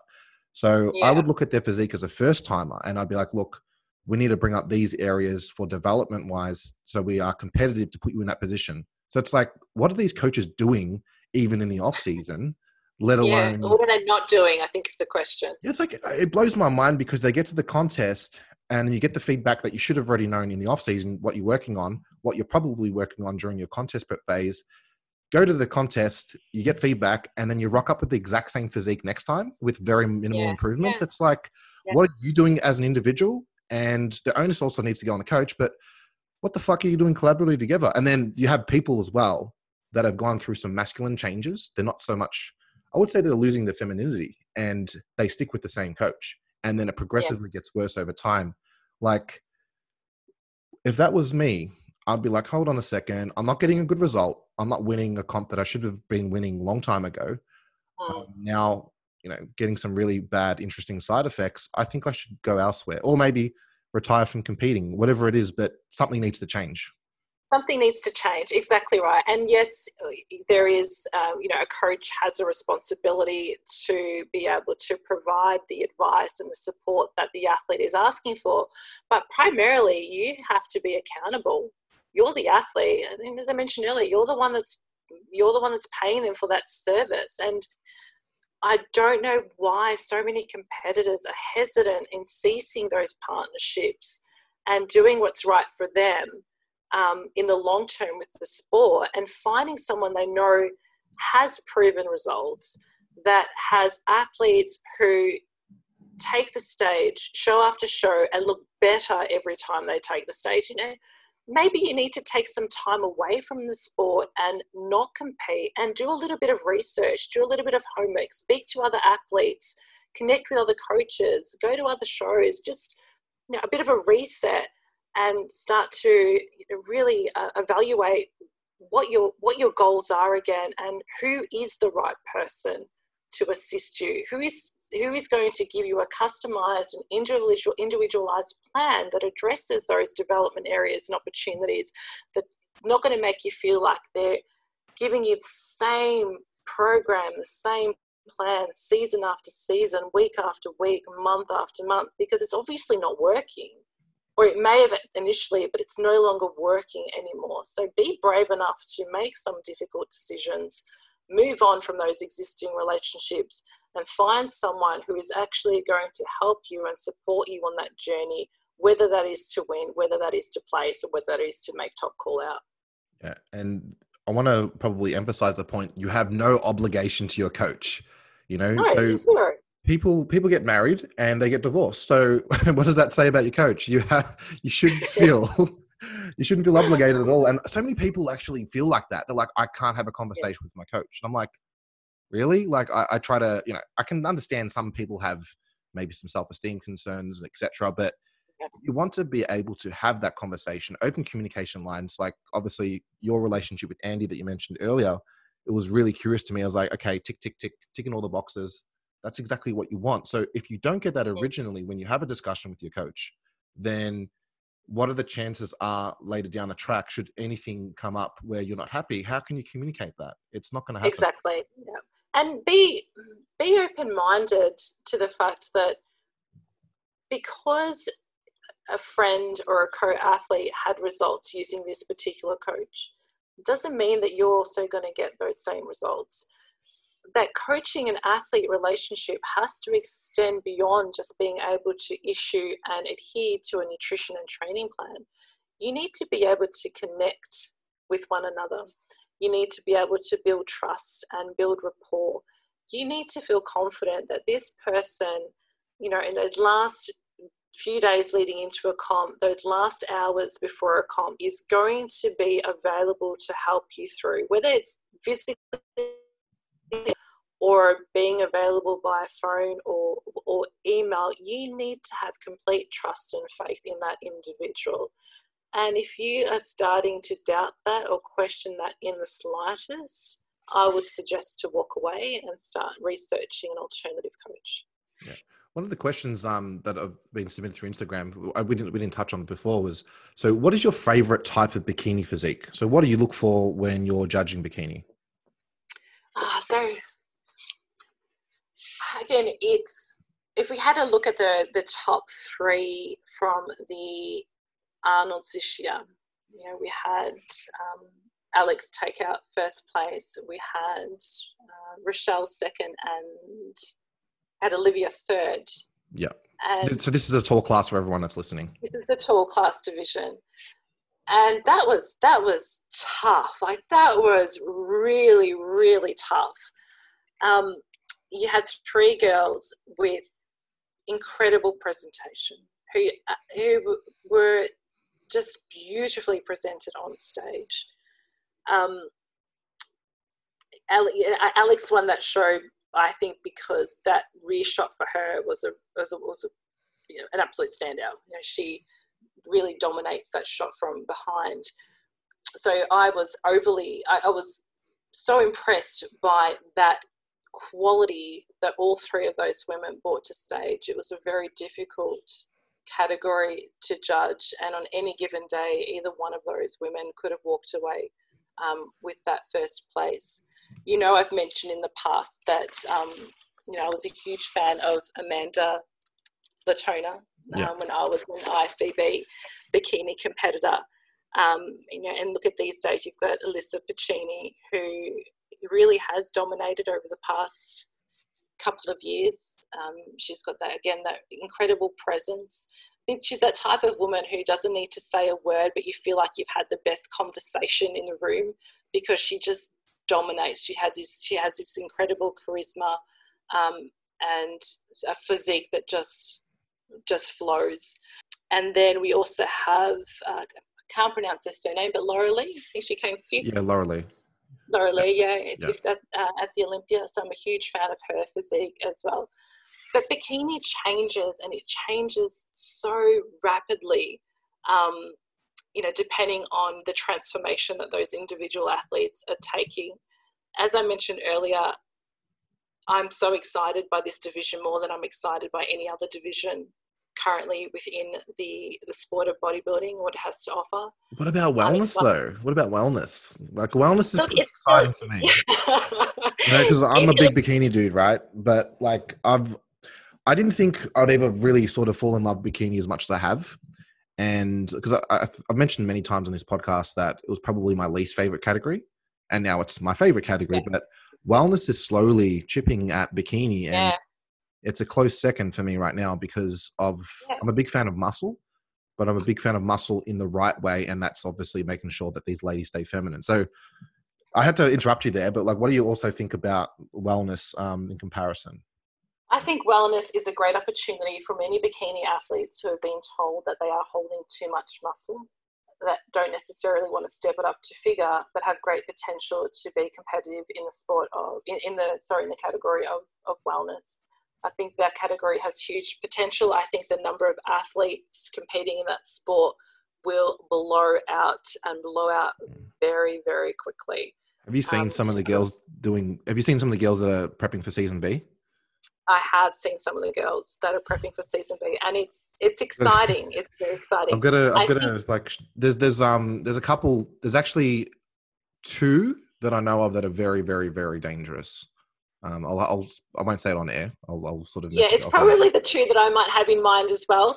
But what what I think wellness will do um, is also attract a lot of competitors who um, left the IFBB a few years ago. Again, before Tony took it over, because they were constantly being told that they were too pro-like for bikini, so mm. pursued a path um, or pursued a journey with another federation, I think what will, what wellness will do will bring those people back into IFBB, and that's exciting. Um, we lost a lot of good people to other federations, and I'm not just saying. Think, yeah, we really did when when the old the old IFBB the old IFBB old really fucked us up because a lot of really strong competitors I felt at the time that were frustrated with that old IFBB judging went yeah. to WBFF, and a perfect example of that that comes to mind is Asha Coulthard. She mm-hmm. wasn't. She felt like she was competing all the time, wasn't rewarded uh, with the bikini pro card, and she's like, you know, I'm not getting looked after here. I'm a great athlete, and yeah. to be fair, I, I, think that she was probably that she should have had a pro card at that time. Now, mm. she obviously went to WBFF, got a fitness pro card, and now she's like the two-time reigning world champion.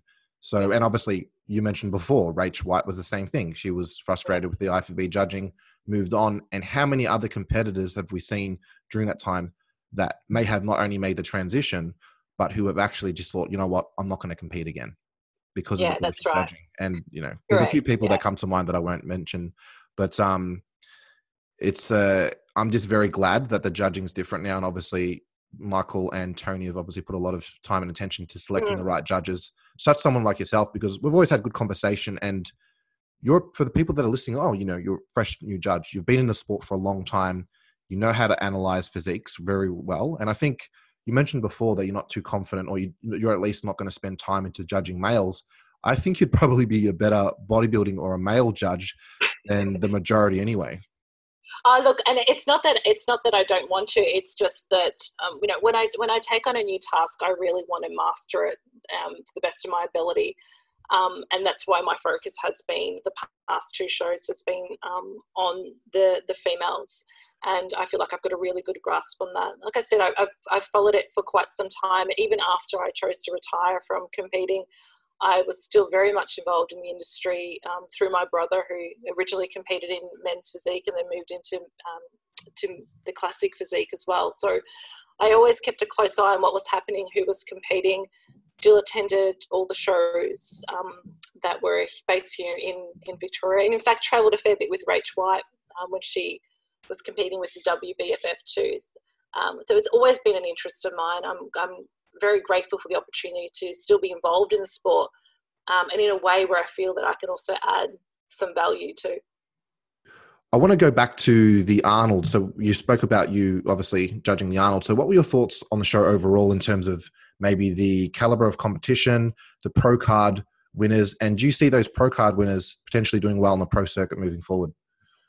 I think first and foremost, um, to, you know, to be able to put that show on given the restrictions that were put in place and for Tony to last minute, you know, relocate the show, be able to, you know, get it all together to still remain compliant with all those restrictions that were put in place is full testament to his ability, his leadership, and his passion for the sport. For those that were able to, you know, put their heads down and we're very we adhered to their competition prep and were able to still fly into to Melbourne and compete. It was actually a really high standard show. Um, and again, I look at you look at bikini and that especially that open that open class, the tall open class, exceptional, phenomenal. So I was most impressed. I you know walking in walking um, into the venue that day, I wasn't sure what to expect. I knew that there were a lot of people that wouldn't be attending that had worked exceptionally hard for many months. Um, but unfortunately, because of the COVID 19 pandemic, had made the decision whether it was logistically or whether it was health related not to participate. So, given the, um, the number of athletes that were on the day, they came in at an exceptionally high standard. They really did. I wasn't expecting what I saw that day.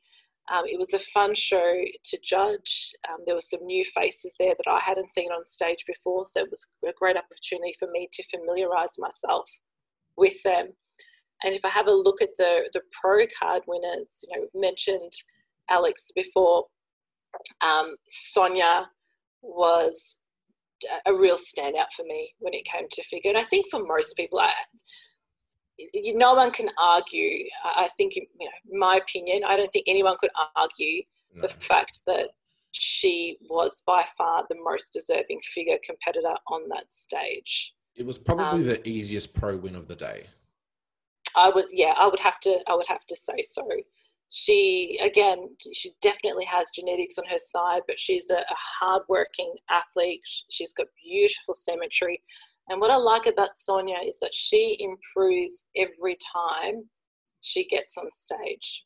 She really she takes on the judges' feedback and she works hard and the following time she takes that stage she's better than the, the previous version of herself that she presented on that day. Um, it was good to see the numbers for women's physique as well.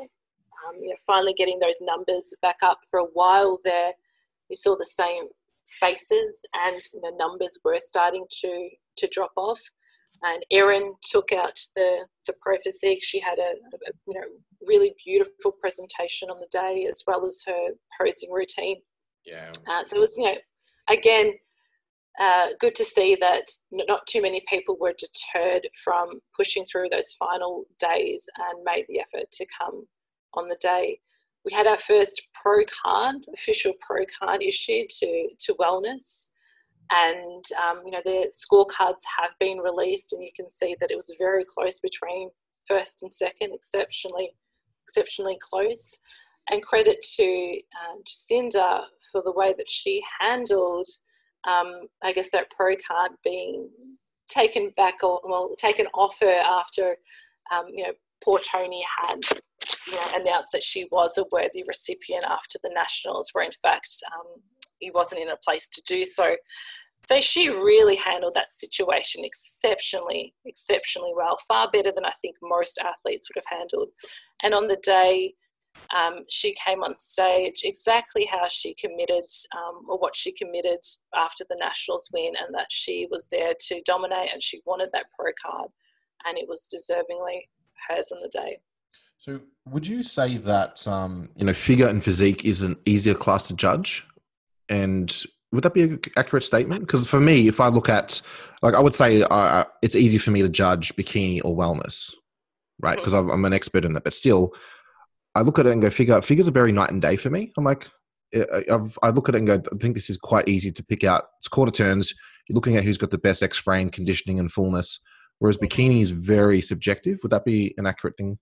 Agree with? That's yeah. That's a fairly that's a fairly accurate statement. I find with figure and physique, it's very obvious who um, who's going to make that top call out. Mm. You know, you are looking for you know that muscle density as well as um, symmetry, that overall presentation, and then you move into the um, the walks and and the the um, the posing rounds so I think that it's a, a, pretty fair statement to make. I think as the quality of standard has lifted in the bikini categories, it's made it very hard to judge. And you can tell that by the time it's taking to be able to confirm what that top call out lineup is and how many times athletes are being brought back and forth from front of stage um, to be able to make that final decision. You know that like i said the standard has lifted and it's lifted incredibly in such a short period of time. It's an exciting time for that particular category. And I, can only imagine when season b comes around judges will have even more of a difficult um, time choosing the worthy recipients of those places as well as that pro card. Yeah so because it's a let's call it a challenging or more competitive category do you find it more interesting or does your interest come from that as a judge because you know it's going to be a competitive environment? And you're like "Ooh, i've got to really work right now. I've got to think about things because you're a detail person you're like analyzing things. Because it's so subjective does that really give you more of a reason to like the category uh, look I, I like judging all categories they they bring a different element of entertainment on the day you know bit different excitement um, for each of the categories. But with yeah, you're right. With with bikini, it is a little bit more subjective. I find that it's harder to definitely pick the the you know your, your top call out and then having to choose the the top three and then your um, your first place. I find over the past couple of years, and even before judging, the the standouts in the other categories um, are quite obvious. Yeah you know, who, um, you know, I, I wasn't a judge at the time, and I, I might be sound a little bit biased stating this, but when Rach took the stage last year at the Arnold's, yeah, there was, no doubt. It was quite obvious. I, I, I remember like I think I was I was like paying attention. I was like, oh, what's on stage? And I looked at I think I was at a booth or something. And then I'm like, oh, physique's on. I'm like, oh, this is gonna be boring. Rachel's won it easily. Like, I just knew because I saw her hit one pose and I thought, what's the point of watching this? Like as impressive as she is, but like I still watched it, but I was just like, yeah. this is kind of easy to see. Yeah. Yeah, yeah. Look, I, I think that, you know, going back to your question with bikini, I think I'm really enjoying that as well because bikini has proven me wrong. I was one of those figure competitors that will look at bikini athletes and say, hey, you don't train nowhere near as hard as I do, and you don't mm. diet as hard as I do. And the more that I've become involved as a judge and given the opportunity to see how quickly that category has progressed in a short period of time, the more respect that I've developed for these athletes and just the remarkable transformation that many of them have taken and continue to undertake as they become more engrossed and committed to achieving their goal. Um, and you know, there's so many bikini competitors that want that pro card and you know it's quite it's quite a quite a spectacle to watch when you have athletes who have dieted just as hard as each other, who have trained just as hard as each other, who have spent so much time, energy, effort, time, you know, resources, money in looking the best they can on that day, that it becomes a real contest, and that's exciting. Yeah, I, I completely agree with you. The reason what you know, I, I suppose, changed my opinion on bikini from being my least favorite category of all time to my favorite was the fact that I see the amount of work that bikini competitors put in, not just from training and nutrition, everyone does that. But the posing presentation is up another level. If all other categories, yeah. figure, physique, I think definitely can improve their posing presentation across the board. Like the amount of money that the bikini competitors spend on posing coaches and presentation is is next level. So obviously the financial commitment comes into thing into play, but if only the men's bodybuilders put as much time into posing and presentation as the bikini, would have a more fun show to watch. And that's why I find it really difficult to sit through some men's posing routines. Mm.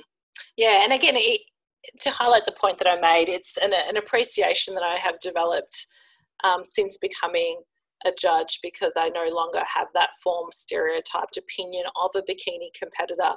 I can appreciate all the elements um, and all the hard work that they have injected into their competition prep purely for our entertainment really. Yes they're achieving their goals but they're on that stage i would say longer than most people because there is uh, there is there are more numbers in bikini.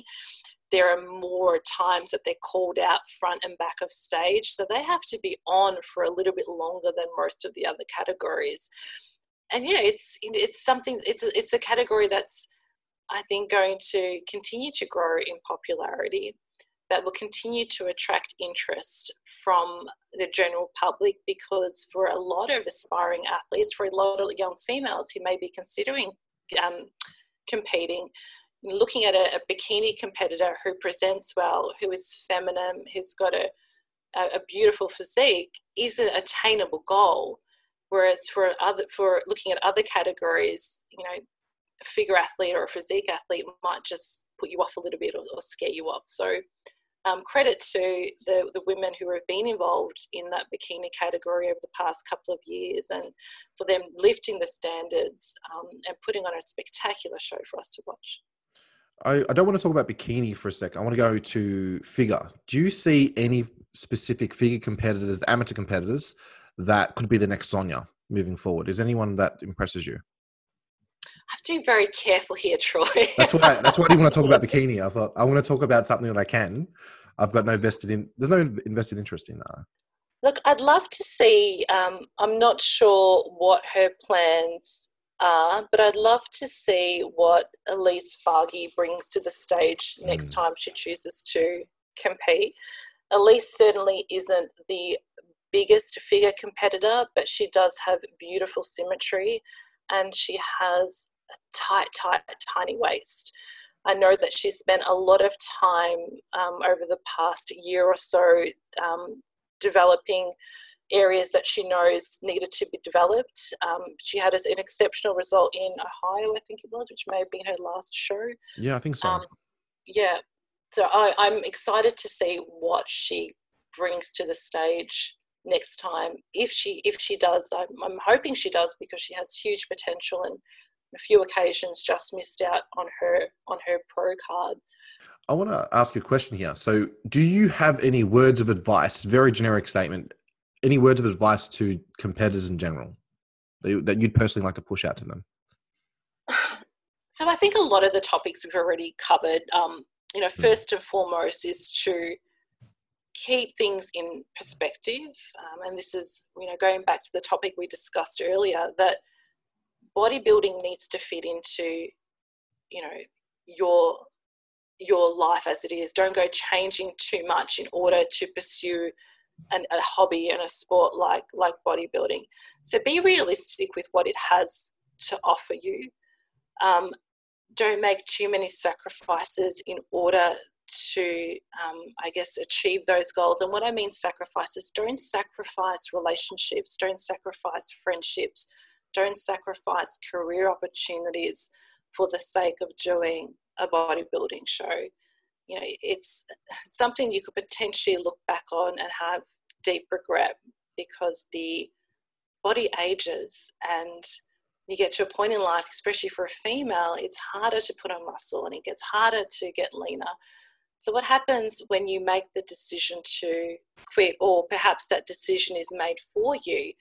You want to be able to step, step away and feel like bodybuilding hasn't had too much of a disruption on your life. Because if it does, and competing is taken away from you and you have nothing else, that's a pretty pretty sad state to have to to be in. So that, keeping it in perspective and having that really well balanced approach when it comes to bodybuilding. We've spoken about um, being realistic with the financial commitments involved with bodybuilding as well. I was very fortunate. I had a, a full clothing sponsorship, a full meal sponsorship, and a, a full um, supplementation sponsorship. Wow. But when I sat down at the start of every competition prep, I did my expenses as if those sponsorships did not exist because companies can pull out of sponsorship at any, at any time they want. The athlete not, can't necessarily, but companies can make up any excuse to terminate an existing agreement. They will find a loophole somewhere. So if you haven't, if you have started this prep assuming that you are going to be completely covered financially for whatever it may be, supplementation, bikini, um, and you haven't uh, incorporated that into some of your um, financial um, planning and budgeting, you could then be in a little bit of trouble towards the end when you need to you know, cough up the money to finish off this prep in, you know, by purchasing whatever you need to purchase. So be realistic with what this is going to cost you. If you can't afford to do it this season, it, it, doesn't matter. Just wait for the next season, wait for the following year. You can still diet and you can still train, um, but just don't commit yourself or overcommit yourself financially where you're then having to take out personal loans or credit cards or create that GoFundMe account to, to mm. finish your competition prep. And on the topic of performance enhancing drugs and the abuse of performance enhancing drugs, do your own research, be accountable as an athlete, understand what some of the potential short term and long term side effects are of you know these the drugs that you may be considering taking or might be taking already. As I you know I reiterate to you, do not deny yourself, do not deny your future self that opportunity that you right now may not know that you want. And it's easier to say that you don't want to have kids now when you're 25. You might not be in a committed relationship. But I was 25 once too, and I was married and 25. And in my previous relationship, I didn't want to have kids. Mm. But life changes and it throws curveballs at you. And I was then, you know, seven years later on a path of trying to have a family and I wasn't someone that abused performance enhancing drugs, and I still had a really difficult time. So just be mindful of some of those decisions that you're making now that could have significant consequences and health implications for you in the future. So I want to quickly touch on that because you brought up something that I didn't ask you before. So you've been in, the industry for a while. What are some of the effects you've seen, perhaps, of the abuse of performance enhancing drugs that you might, from maybe you've seen some friends go through a certain thing or competitors? What are some of the stories that you could probably share with the so, audience?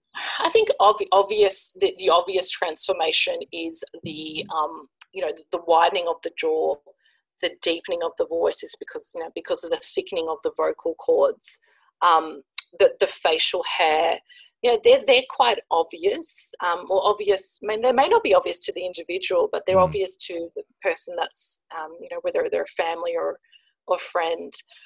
Psychologically, um, I have seen friends go through a deep state of depression. Um, we often we often familiarize ourselves with what physical side effects these performance enhancing drugs can have, but we actually don't do too much research on the psychological impact that they may have on someone. And long term, you know, you, you can enter a state of depression. And whether or not people admit to it at that point in time, it's potentially, you know, it's potential that those drugs are actually contributing to that person not being in the right frame of mind or you know, furthering, you know, further seeing them further enter into a deeper state of, of depression. So um, that's been another obvious one for people that I know. And to their credit, uh, most of these people have also been able to recognize that and pull away from using those particular substances in um, in their follow in their you know in prep, competition preps that may follow that one.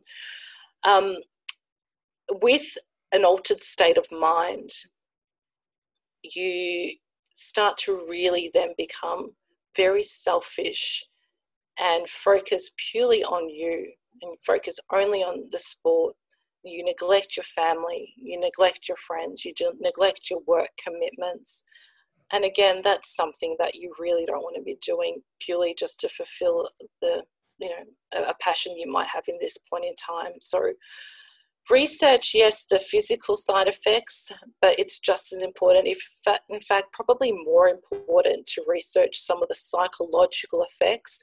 And there's lots of research medical data available that you can quite easily have access to that gives you that information you need before you actually um, start experimenting or start taking these specific performance enhancing drugs. I would say that there is a lot of anecdotal evidence within the industry of idiots that we wouldn't even need to do such research because it's out there. Oh, it's it, it, it is it is it's and I you know I mentioned it earlier and I and I didn't mean to be blunt, but you have so many of these young women who you know I just refer to it as on a path of shitting out their ovaries. You know, mm. they're not even 30 years old and they're taking more gear than men that are preparing for a super heavyweight competition. like, it's just, it's crazy. I, um, I, and you know this story, Troy. I recently shared one of your podcasts, and I had someone message me to tell me that um, the deepening of a female's voice, which in fact is thickening of vocal cords, cords is completely reversible by taking vitamin B and drinking apple cider vinegar. And, and for everyone, this person wasn't trolling, they were very sincere. they were very sincere. And I started to, I was almost, I was quite shocked that people can, you know, someone could be so ignorant. And then, you know, the conversation continued how, oh, that's right. It was on the back of the podcast where we were talking about T3 yeah. and the health implications associated with people taking T3. And this particular person had the nerve to tell me that everyone should be, pres- be prescribed T3, mm. that there are health benefits regardless of whether you or not you're a competitor for taking T3. You know, and it's information like that that's shared that really concerns me. And I can tell you, as someone who suffers from an autoimmune disease who has to take thyroid replacement medication it's it's not fun. Like you don't want to be you don't want to be mucking around with your thyroid like that. It is not fun. It's not a laughing matter. It's something that you should leave to the health professionals um, to diagnose and it's medication you should only be on if you have a thyroid issue.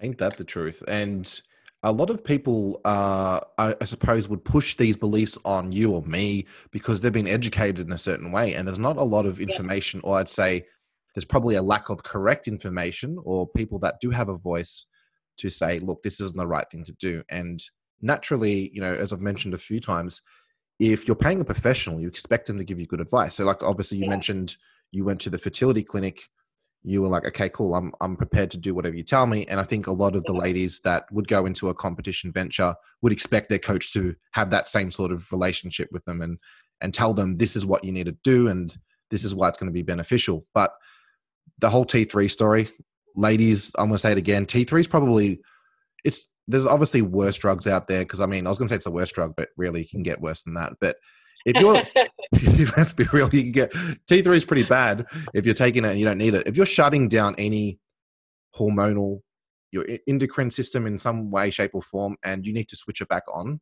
later, it's um, you're probably going to have to have long term medication from it. It's a long term thing. Most people don't understand. You take T3 once, it's a very you have a very high chance, very highly likely to need it for the rest of your life because you're shutting it down. Once you shut down something naturally, it's very hard to re-stimulate it, and there is no post cycle therapy for thyroid hormone. There isn't anything. There isn't. That's right. It's no. like for the guys that use testosterone, like we can use things to re-stimulate our testicles, like semen production, etc., sperm count. You can't do that with thyroid. You can't do that with um. And, and ladies, once you burn your eggs, once they're gone, they're gone. They're gone. That's right. Once your AMH level depletes, and AMH is the measurement they use to measure your ovarian reserve. Um, we know that women's peak fertility is around about the age of 28 and it rapidly declines after that. So, And it's easy to say, I have options, you know, where there's IVF, but IVF's expensive. It's mm. extremely expensive and it's very um, taxing on the mind, on the body, on your emotions. And it's a path that you really don't want to have to pursue, you know, especially if you're using it as an excuse so you can take certain drugs for your bodybuilding career. I mean, that's just a ridiculous way to look at things. You know, thyroid health is so important, and if you are considering to have a uh, uh, you know, start considering to have a family or looking at at the planning stages at the very least, one thing doctors will look at and fertility specialists and a good gynecologist is what is your thyroid function like? Because if you do fall pregnant and again you know with my autoimmune disease my um, thyroid is constantly under stress i was having blood tests on every four weeks to make sure that my dosage was adequate enough because during pregnancy you know the body demands more and if your thyroid's not right you're at higher risk of potential um, miscarriage um, preterm birth um, low birth weight and, and so forth.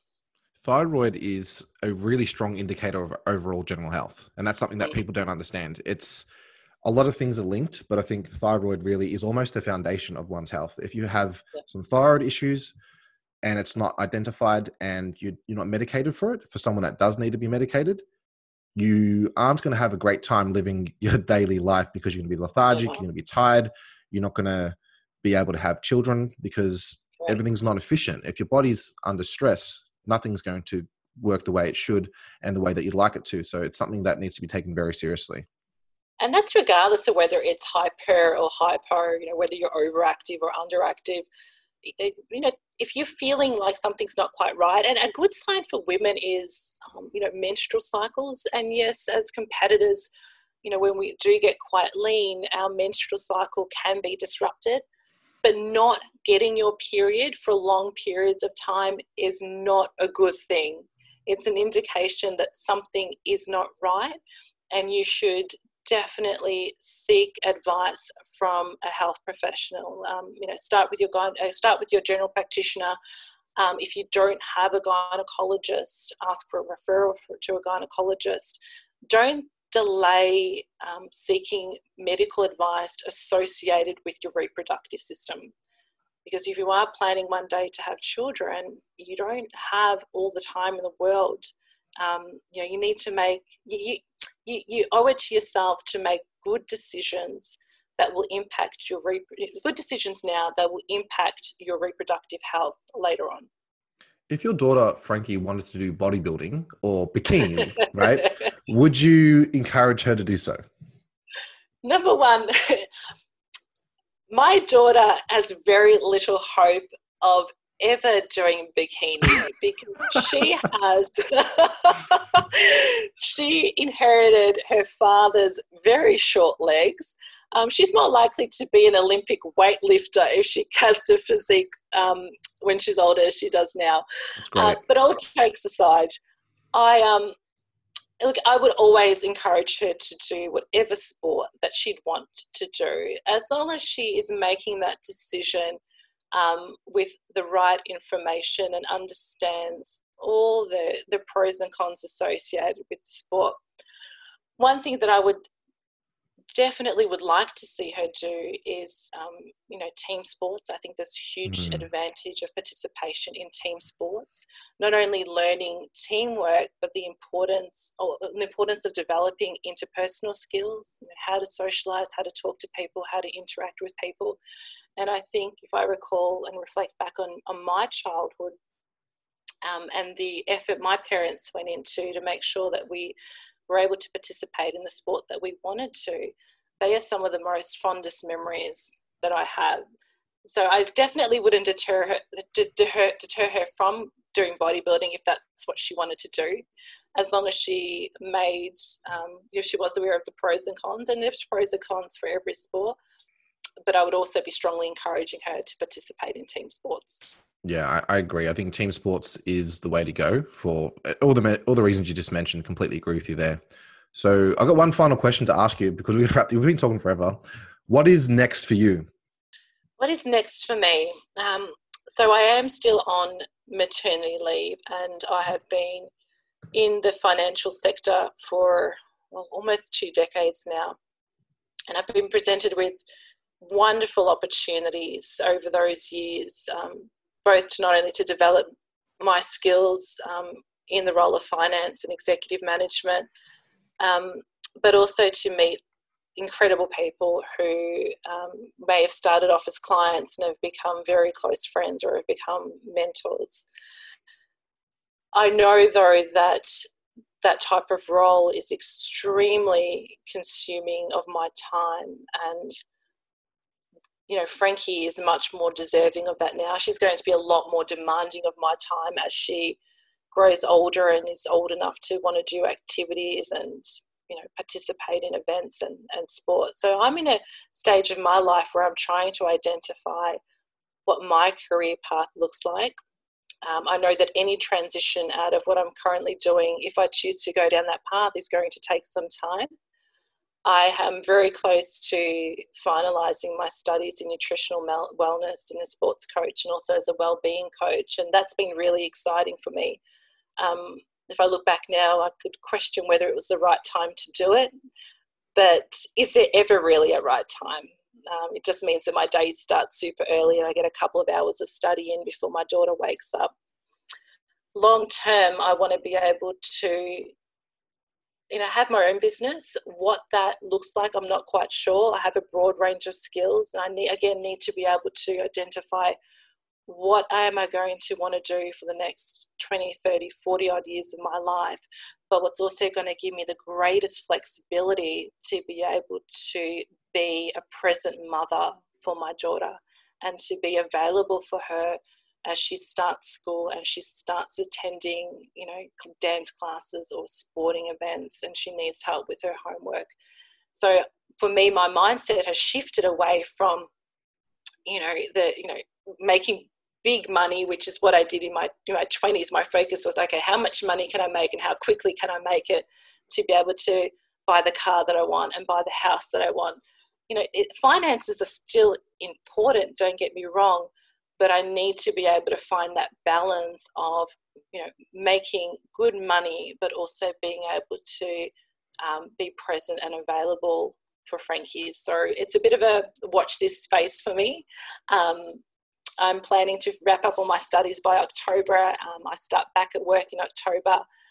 And that's going to, like I mentioned earlier, it's going to be an interesting time. A lot of my clients have gone through the financial burden of the COVID 19 pandemic and have had to reshape their business and are now having to redesign their business plans. I'm excited to be involved in that again.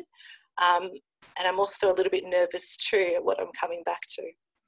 Yeah, I mean, well, you, it sounds like well, it doesn't sound like. I know that you, you're a person that thrives under pressure. You like a challenge, and that would be a challenge.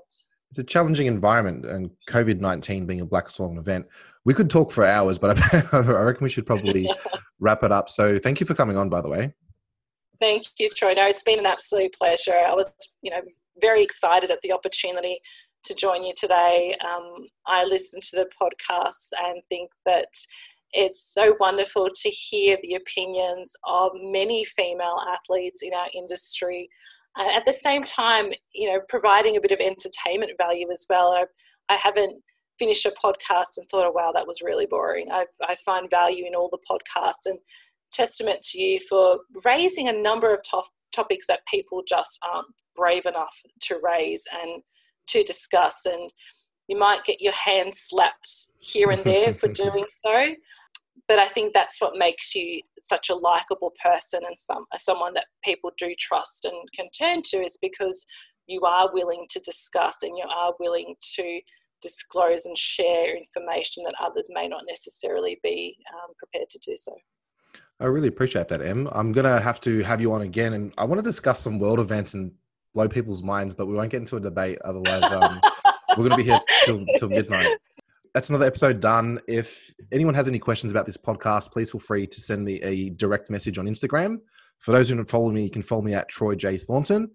If you like this podcast, we'd greatly appreciate if you could share it. And Em, what's your Instagram handle? So, are people allowed to reach out to you for judging advice? Is that a thing? Yeah, look, absolutely. Um, the the IFBB website does have the instructions for the um, correct procedure to be followed to be able to get formal feedback on the day. And it is, again, um, I point out that Michael puts in a lot of effort in consolidating each um, feedback form from the judges, and he would be the best person to reach out to if you want something that takes into account all the opinions. But I'm more than happy to have a conversation or to share messages back and forth with athletes who are looking for a little bit of a direction or, looking for some advice. So, um, yeah, um, EMZILIC is my Instagram. Beautiful. Name. I'll um I'll tag you anyway. So um, thank you for everyone for listening, and um, until next time, peace.